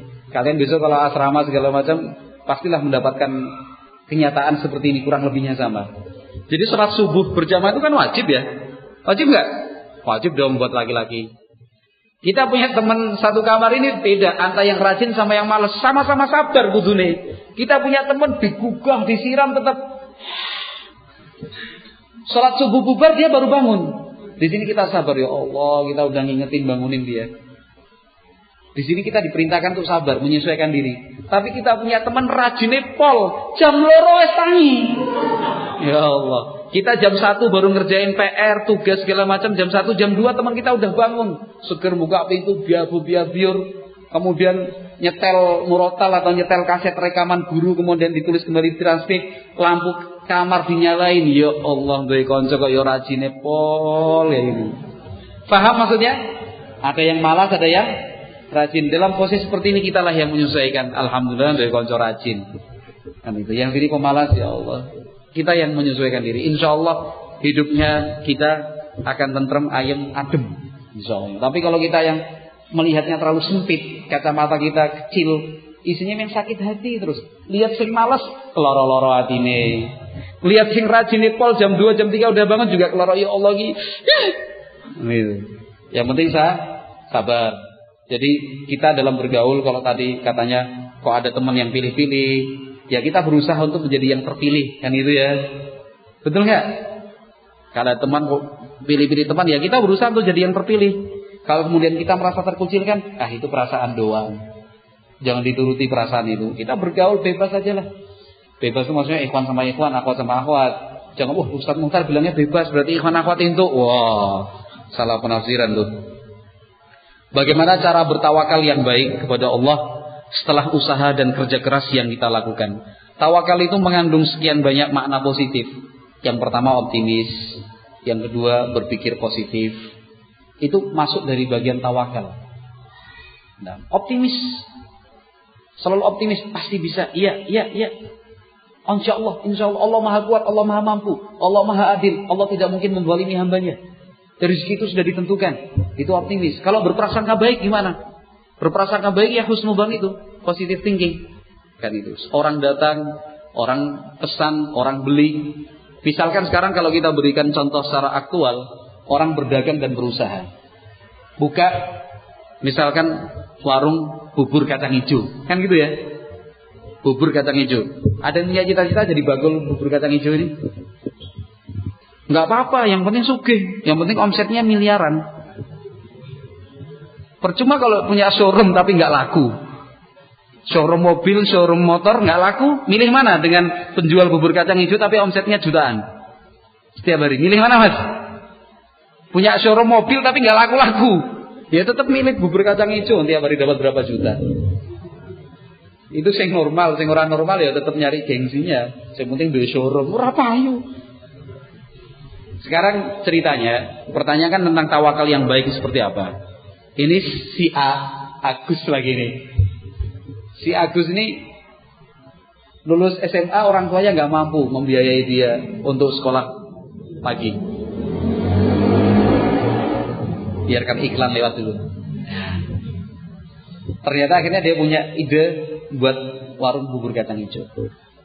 Dia kan harus bertawakal. Bertawakal itu kan pasrah penuh kepada Allah Subhanahu wa taala. Sukses tidaknya, laku tidaknya. Tapi harus ada ikhtiar dan kerja keras. Langkah apa yang dilakukan? Dia harus melakukan pengkajian dulu. Jadi nggak asal gawe bubur kacang hijau, terus buat apa lesehan atau buat meja kecil-kecilan seanane kasih apa namanya plastik meme itu baru jualan gini aja laku tidak laku terserah terserah pada Allah tidak seperti itu Orang Islam itu dibimbing dan dituntunkan Nabi oleh Nabi, oleh Nabi alaihi wasallam ikhtiarnya maksimal. Maksudnya apa? Lakukan kajian. Kajian itu misalkan bubur kacang hijau. Ya, bubur kacang hijau browsing di internet. Ya kan? Jenis kacang hijau yang paling baik apa? Jenis ketan beras ketan yang paling baik itu apa? Jenis gula yang paling baik itu seperti apa? Santan dari santan santan kelapa daerah barat Purworejo Kebumen ataukah dari Ponorogo kemudian Pacitan, Tulungagung, Trenggalek dan Blitar. Itu diteliti betul sama dia. Kemudian komposisinya yang baik itu seperti apa biar awet dan segala macam. Kemudian dia perhatikan higienisnya. Biar higienis secara apa masaknya bagaimana biar hemat. Itu diteliti betul, dikaji. Kemudian letak dan lokasi, nggak salah-salah pas lampu merah ya gimana orang mau berhenti? Apalagi pas lampu merah yang belok kiri langsung. Ya nggak mungkin orang stop di situ dilarang. Tapi pilih strategi depan sekolah depan kantor ya kan? Di bawah rindangnya pohon beringin. Kan itu ya. Kemudian apa? Tempatnya juga jangan asal-asalan kotor tapi bersih. Memang perlu modal tapi kan bisa pinjem Kang Mas, bisa pinjem Pak D Bude. Apa ngambil 5 juta nanti tak kembalikan uh, eh, 5 bulan lagi misalkan gitu ya. Kita buat etalase kecil, bersih, ya kan? Semuanya bersih, posisi lengkap. Kemudian saat nanti menjual pakai celemek, tahu celemek enggak? Kain yang di sini, kemudian pakai kaos tangan bersih, pakai masker, ya salam. Kalau pakai masker, masker yang biasa di apotek yang cuma dua ribuan perak itu loh. dua ribu tiga ribuan pakai di sini. Kan itu. Semuanya ditutup. Kemudian lapnya, lapnya yang bersih. Lapnya buat tiga, ini lap buat ini, lap ini buat ini, lap ini. Tempat cuci tangannya disiapkan semuanya bersih. Kan itu. Kemudian ditulisi higienis, sehat, bersih. Tambah lagi halal. Iya kan? Itu usaha ikhtiar namanya. Bersih semuanya. Kemudian sebelum buka Buat spanduk kecil banner paling berapa ribu satu banner? Ukuran 1 meter kali 50 cm. Ada yang tahu nggak? 1 meter kali 50 cm. Berapa kira-kira pasarannya? Berapa? 10 ribu. Semeter 10 ribu. Murah banget tuh buat iklan. Jadi misalkan jualannya di bawah pohon beringin sebelum seminggu sebelum jualan udah pasang banner dulu. Di sini akan dibuka warung bubur kacang hijau. Itu. Di sini jadi orang lewat itu udah, wow, arep dodolan bubur kacang hijau. Oh. Jadi marketingnya udah jalan dulu sebelum barang ada. Eh, kan itu. Satu minggu. Satu minggu kemudian kita udah buat tanggalnya. Tanggal 10 Juli kan itu. Warung bubur kacang hijau akan dibuka pada tanggal 10 Juli. Ya kan? Jadi seminggu sebelumnya orang oh tanggal 10, tanggal 10. Sehari sebelumnya launching. Nah gitu. Pak RT diundang, warga diundang, semuanya itu dong. Ya memang modal. Kan itu pas hari pertama warga-warga di sekitar situ diundangin. Atau misalkan ngundang anak-anak rohis SMA 1 kan itu ya. Diundangin pas jam 8 pagi atau jam 7 diundangin kasih gratis. Memang modal mas. Itu bagian dari ikhtiar. Bukan cuma wes yang penting dodolan payu ora payu sakarepmu, bukan. Jadi satu hari itu digratisin sampai 50 mangkok kan gitu ya.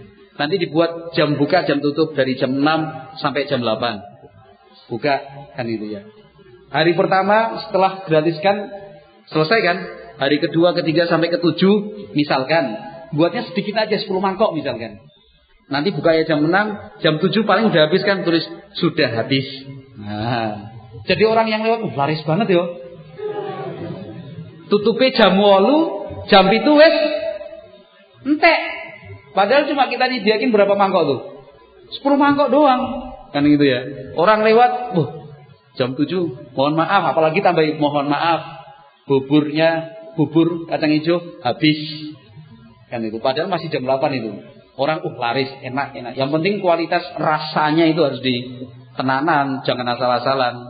Kalau sudah seperti itu baru doa kepada Allah Subhanahu wa taala, ya Allah, jagalah usaha saya dari apa dari segala macam keburukan. Ya Allah, jadikanlah usaha saya jual bubur kacang hijau ini bisa mendekatkan saya kepadamu ya Allah. Berikanlah jalan untukku, jalan rizki yang halal dan toyib. Kan itu doa, doa, doa. Tapi gitu, bersih, higienis, orang senang. Kemudian ketika kita menyambut selamat datang, Assalamualaikum atau ahlan wa sahlan kan itu. Welcome kalau yang beli orang orang apa orang bule misalkan kan gitu. Welcome Mister. Gitu. What do you want? Ya, jangan ditanya arep ngopo, ora paham dia. Enggak paham. Kemudian sedikit-sedikit kasih bonus kan boleh ya. Kasih bonus misalkan teh tawar gratis. Teh tawar gratis. Beli bubur kacang hijau harga sepuluh ribu rupiah.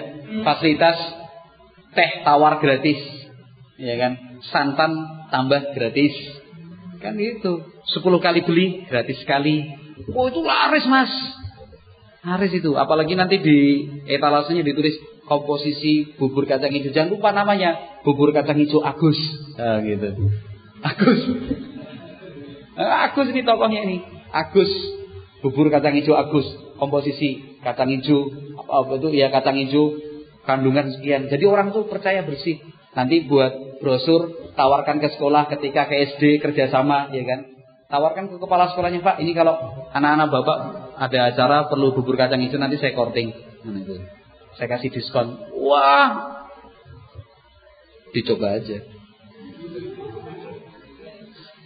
Itu itu tawakal yang sebenarnya begitu, bukan cuma dungoto atau cuma usaha tok tanpa doa bukan. Gambarannya seperti itu. Bisa dipahami ya? Bisa. Itu pertanyaan dari ikhwan. Sekarang pertanyaan dari akhwat. Apakah chat dengan lawan jenis termasuk perbuatan mendekati zina? Oh jelas. Asalkan lawan jenisnya bukan mahram. Kalau lawan jenisnya mahram ya bukanlah sama kakak perempuan, sama adik perempuan, sama budi, sama bule, sama ibu, sama simbah, mbak putri ya nggak apa-apa. Cuman yang dimaksud di sini pasti lawan jenis yang bukan mah mahram, chatting, apa namanya, apalagi sampai webcam segala macam itu nggak boleh. Sudah banyak kasus lah kita nggak usah tutup-tutupan mata. Semua orang udah tahu sekian banyak kasus apa uh, zina, kemudian perselingkuhan atau pelecehan seksual, pemerkosaan dan yang lain, itu mulainya kan dari kontak di media sosial itu. Kita nggak usah tutup-tutup mata, nggak usah bilang apa iya Ustaz nggak bener tuh Ustaz, nggak usah deh. Kepolisian ada pihak aparat keamanan sudah menyampaikan, kan itu ya. Kemudian dari Kementerian Pelindungan Anak, kemudian dari KUA yang hal-hal yang terkait dengan inilah mereka sudah menyampaikan bahwa kejadian-kejadian apa asusila itu awalnya dari chatting chatting chatting chatting chatting seperti itu. Janganlah. Nah. Wallahu a'lam bishawab. Saya mau tanya, di masjid dekat rumah saya jika diadakan sholat tarawih pasti didahului sholat iftitah. Hukum sholat iftitah itu apa Ustaz? Hukumnya sunnah. Tapi tidak tidak tiap malam dikerjakan. Karena Nabi Muhammad SAW dalam hadis Aisyah itu terkadang mengerjakan, terkadang tidak. Jadi kalau misalkan di masjid panjenengan ada sholat tarawih dimulai dengan iftitah, ya dengan iftitah dua rakaat itu. Kalau masjidnya tiap malam selalu, ya kadang-kadang kita ikut, kadang-kadang tidak. Dan insya Allah masyarakat imam dan makmum lainnya juga tidak akan mempermasalahkan. Kalau terkadang kita ikut, terkadang kita tidak. Wallahu alam. Pertanyaan dari akhwat, bagaimana cara menjaga keistiqomahan dalam beribadah? Karena mungkin merasa jenuh atau bosan. Kurang lebih sama dengan tadi. Yang penting dua hal diingat selalu. Kualitas keikhlasan dan kualitas itiba sesuai dengan tuntunan Nabi. Kalau sesuai dengan aturan dan tuntunan Nabi, itu nggak akan mungkin jenuh mas, nggak mungkin. Karena Nabi Muhammad SAW dalam beribadah nggak pernah jenuh.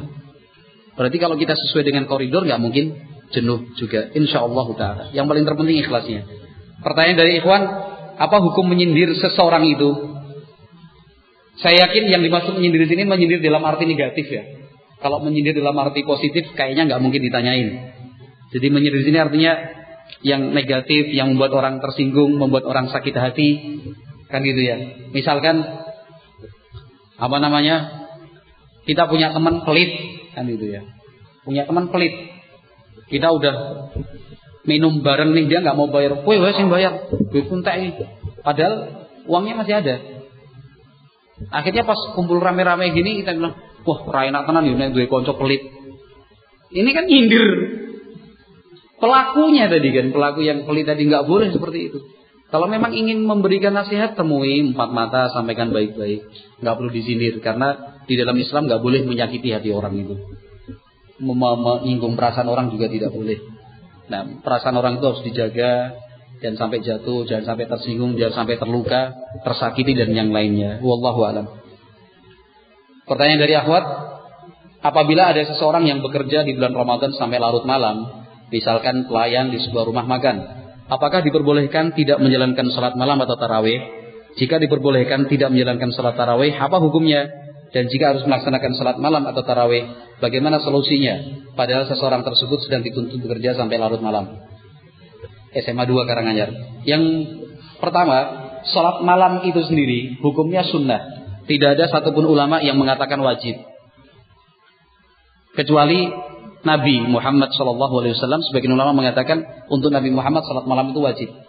Untuk Nabi. Kenapa? Karena beliau mampu. Semangatnya juga tinggi dalam beribadah. Tapi untuk selain Nabi, termasuk kita-kita yang sekarang kumpul di sini, itu salat malam, salat tarawih, hukumnya sun, sunnah. Sekarang dalam kondisi yang seperti ini, ketika tidak ada pilihan yang lain, ya setelah bekerja setelah bekerja, tetaplah luangkan waktu 10 menit, 15 menit untuk melaksanakan sholat malam, sholat tarawih, walaupun sendirian. Tetap. Karena sholat malam itu kan bukan hanya di bulan Ramadan, luar bulan Ramadan pun tetap kita kerjakan. Jadi misalkan kerja sampai larut malam, sampai jam 2, jam 3 karena cuci-cuci piring misalkan kan ya di restoran besar, ya nanti jam 3 selesai kita sempatkan sholat malam walaupun tidak lengkap 11 rakaat bisa empat, bisa enam, kemudian ditutup dengan witir satu rakaat. Alhamdulillah. Sekalipun tidak bisa lengkap, cukup witir satu rakaat saja. Masya Allah. Itu sudah sangat luar biasa. Yang paling terpenting, jangan tinggalkan selagi ada kesempatan. Wallahu alam. Pertanyaan dari Ikhwan, apakah darah yang keluar dari luka akibat terjatuh dapat membatalkan wudhu? Tidak. Tidak membatalkan wudhu. Karena di zaman Nabi, misalkan ya, ada seorang sahabat bertugas jaga malam ketika itu, ketika pasukan sedang istirahat di sebuah tempat pasukan Islam. Dua orang bertugas, akhirnya mereka berdua sepakat dibagi dua malam. Yang seper yang seper eh, yang setengah malam pertama si A, yang setengah malam kedua si B. Nah, orang yang bertugas saya insya Allah namanya Abad bin Bishir radhiyallahu anhu seorang sahabat, waktu itu bertugas Daripada diam, beliau salat. Salat malam. Sambil jaga ini. Dalam situasi seperti itu ada musuh mendekat lalu melepaskan panah kena betisnya sampai berdarah. Beliau tetap lanjut sholat.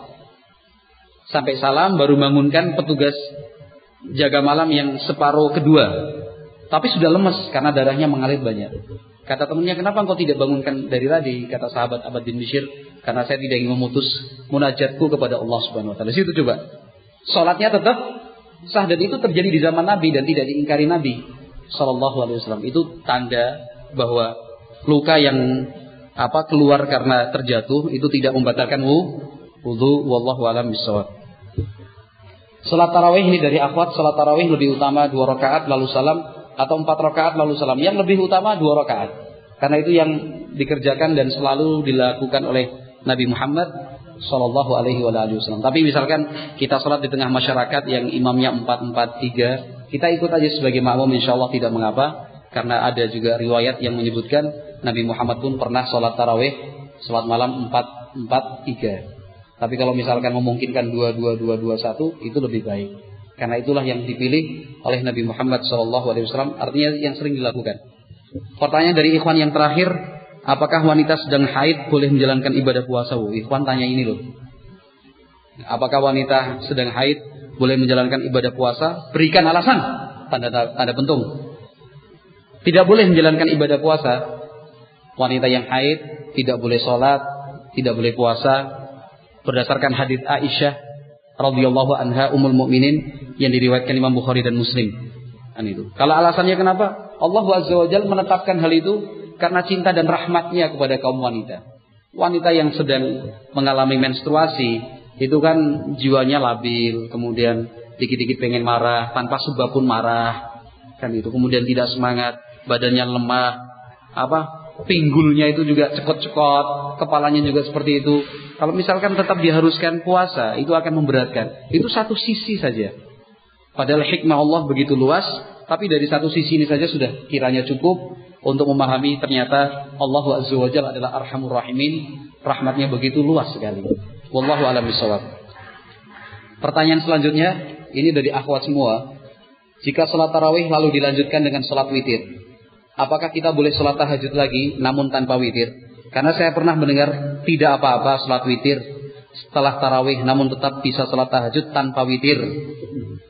Yang saya ketahui juga seperti itu. Yang jelas witir itu kan ganjil ya. Sholat malam yang jumlah rokaatnya ganjil entah satu, tiga, lima. Dan sholat witir itu penutup dari rangkaian sholat malam. Artinya apa? Artinya sholat witir yang sudah kita kerjakan tidak bisa disusul dengan witir yang berikutnya. Tapi kalau misalkan saat semangat itu sedang tinggi memuncak, kita sudah sholat tarawih 11 rakaat plus witirnya satu tadi, misalkan dua dua dua dua dua satu sudah sebelas, eh ternyata tengah malam kita bangun ada semangat untuk melaksanakan sholat malam, tidak apa-apa sholat, tapi sholatnya dua dua dua dua tanpa witir. Tanpa witir silahkan, tidak ada masalah. Wallahu a'lam itu disebut dengan sholat sunnah mutlaqah. Monggo. Tapi Opo yo, ada orang seperti itu sekarang. Kita kita lah kalau ulama banyak lah yang semangat untuk sholat malam menghidupkan malam dengan ibadah. Kalau kita kita gimana nih? Sing sebelahnya abut kok. Arab nambah meneh masya Allah. Itu namanya MLB, manusia luar biasa. Mohon solusinya. Terkadang sholat tarawih saya datang terlambat sehingga saya tertinggal jamaah. Saat saya ingin bergabung dengan jamaah, ternyata soft kosong terletak di baris kedua dari baris keempat. Di baris kedua dari baris keempat. Begitu ya.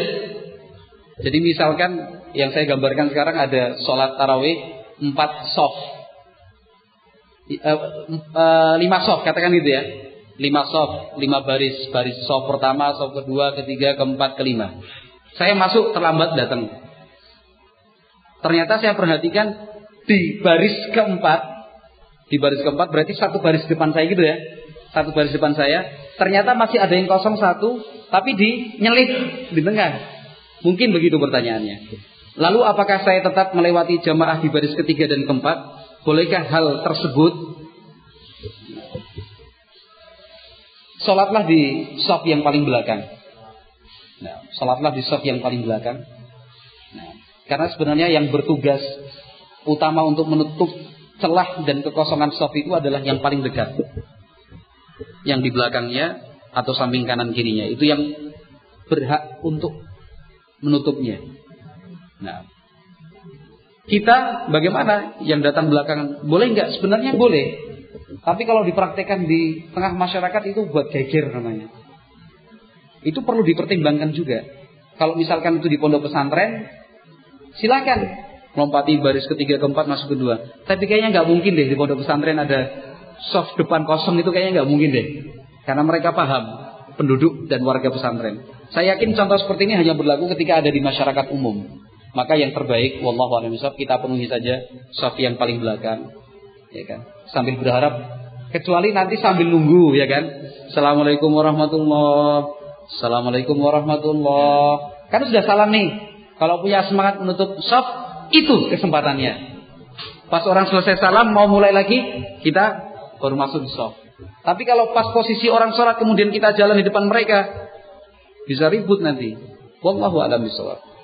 Hukum mengerjakan sholat tahajud setelah sholat witir. Sudah ya? Bagaimana caranya agar kita tetap istiqomah dengan ibadah-ibadah kita? Sudah? Sudah juga. Ibu saya punya adik perempuan, lalu menikah dengan cowok Oh gitu kok. Ya jelas loh ya. Ibu saya punya adik perempuan lalu menikah dengan cowok. Cowok itu mahram saya atau bukan? Bukan. Berarti itu kan kalau bahasa kita kan om ya. Om kan? Om no. Ibu saya punya adik perempuan, berarti bule. Tante kan?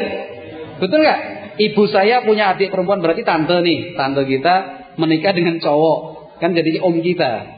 Cowok itu mahram saya atau bukan? Bukan. Karena yang menjadikan mahram itu kalau omnya saudara, adik laki-lakinya ibu. Karena ini yang tanya pasti akhwat.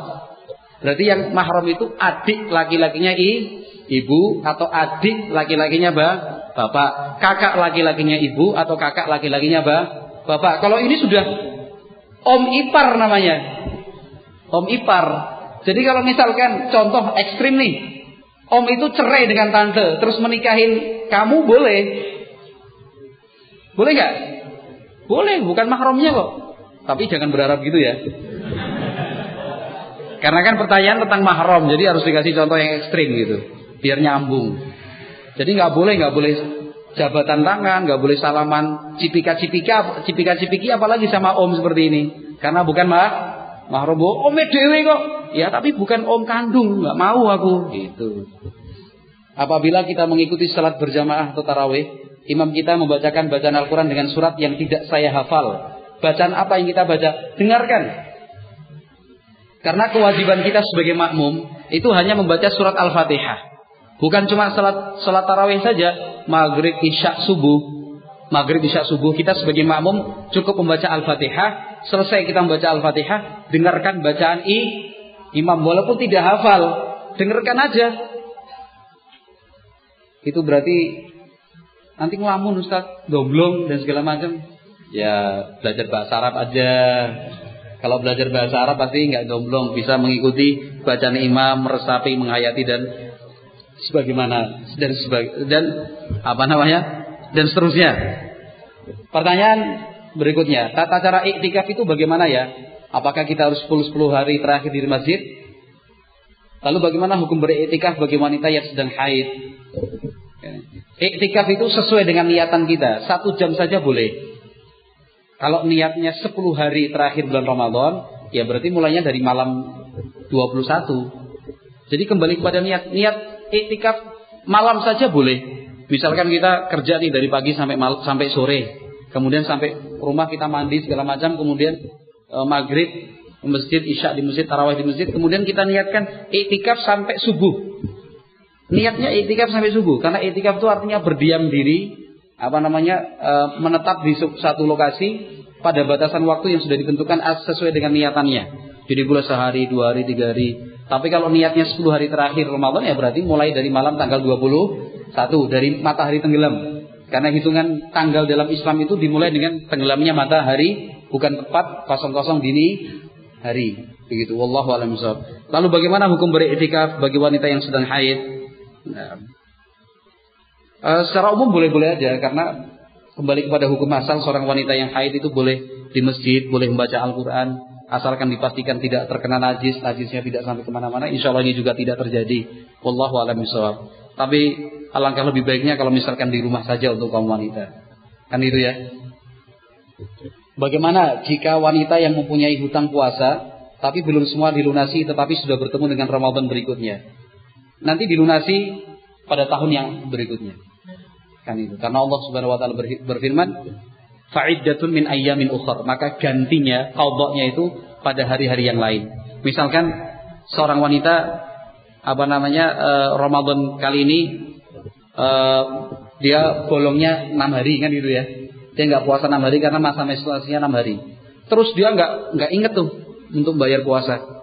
Tiga hari menjelang Ramadan tahun depan baru, us, urung bayar aku.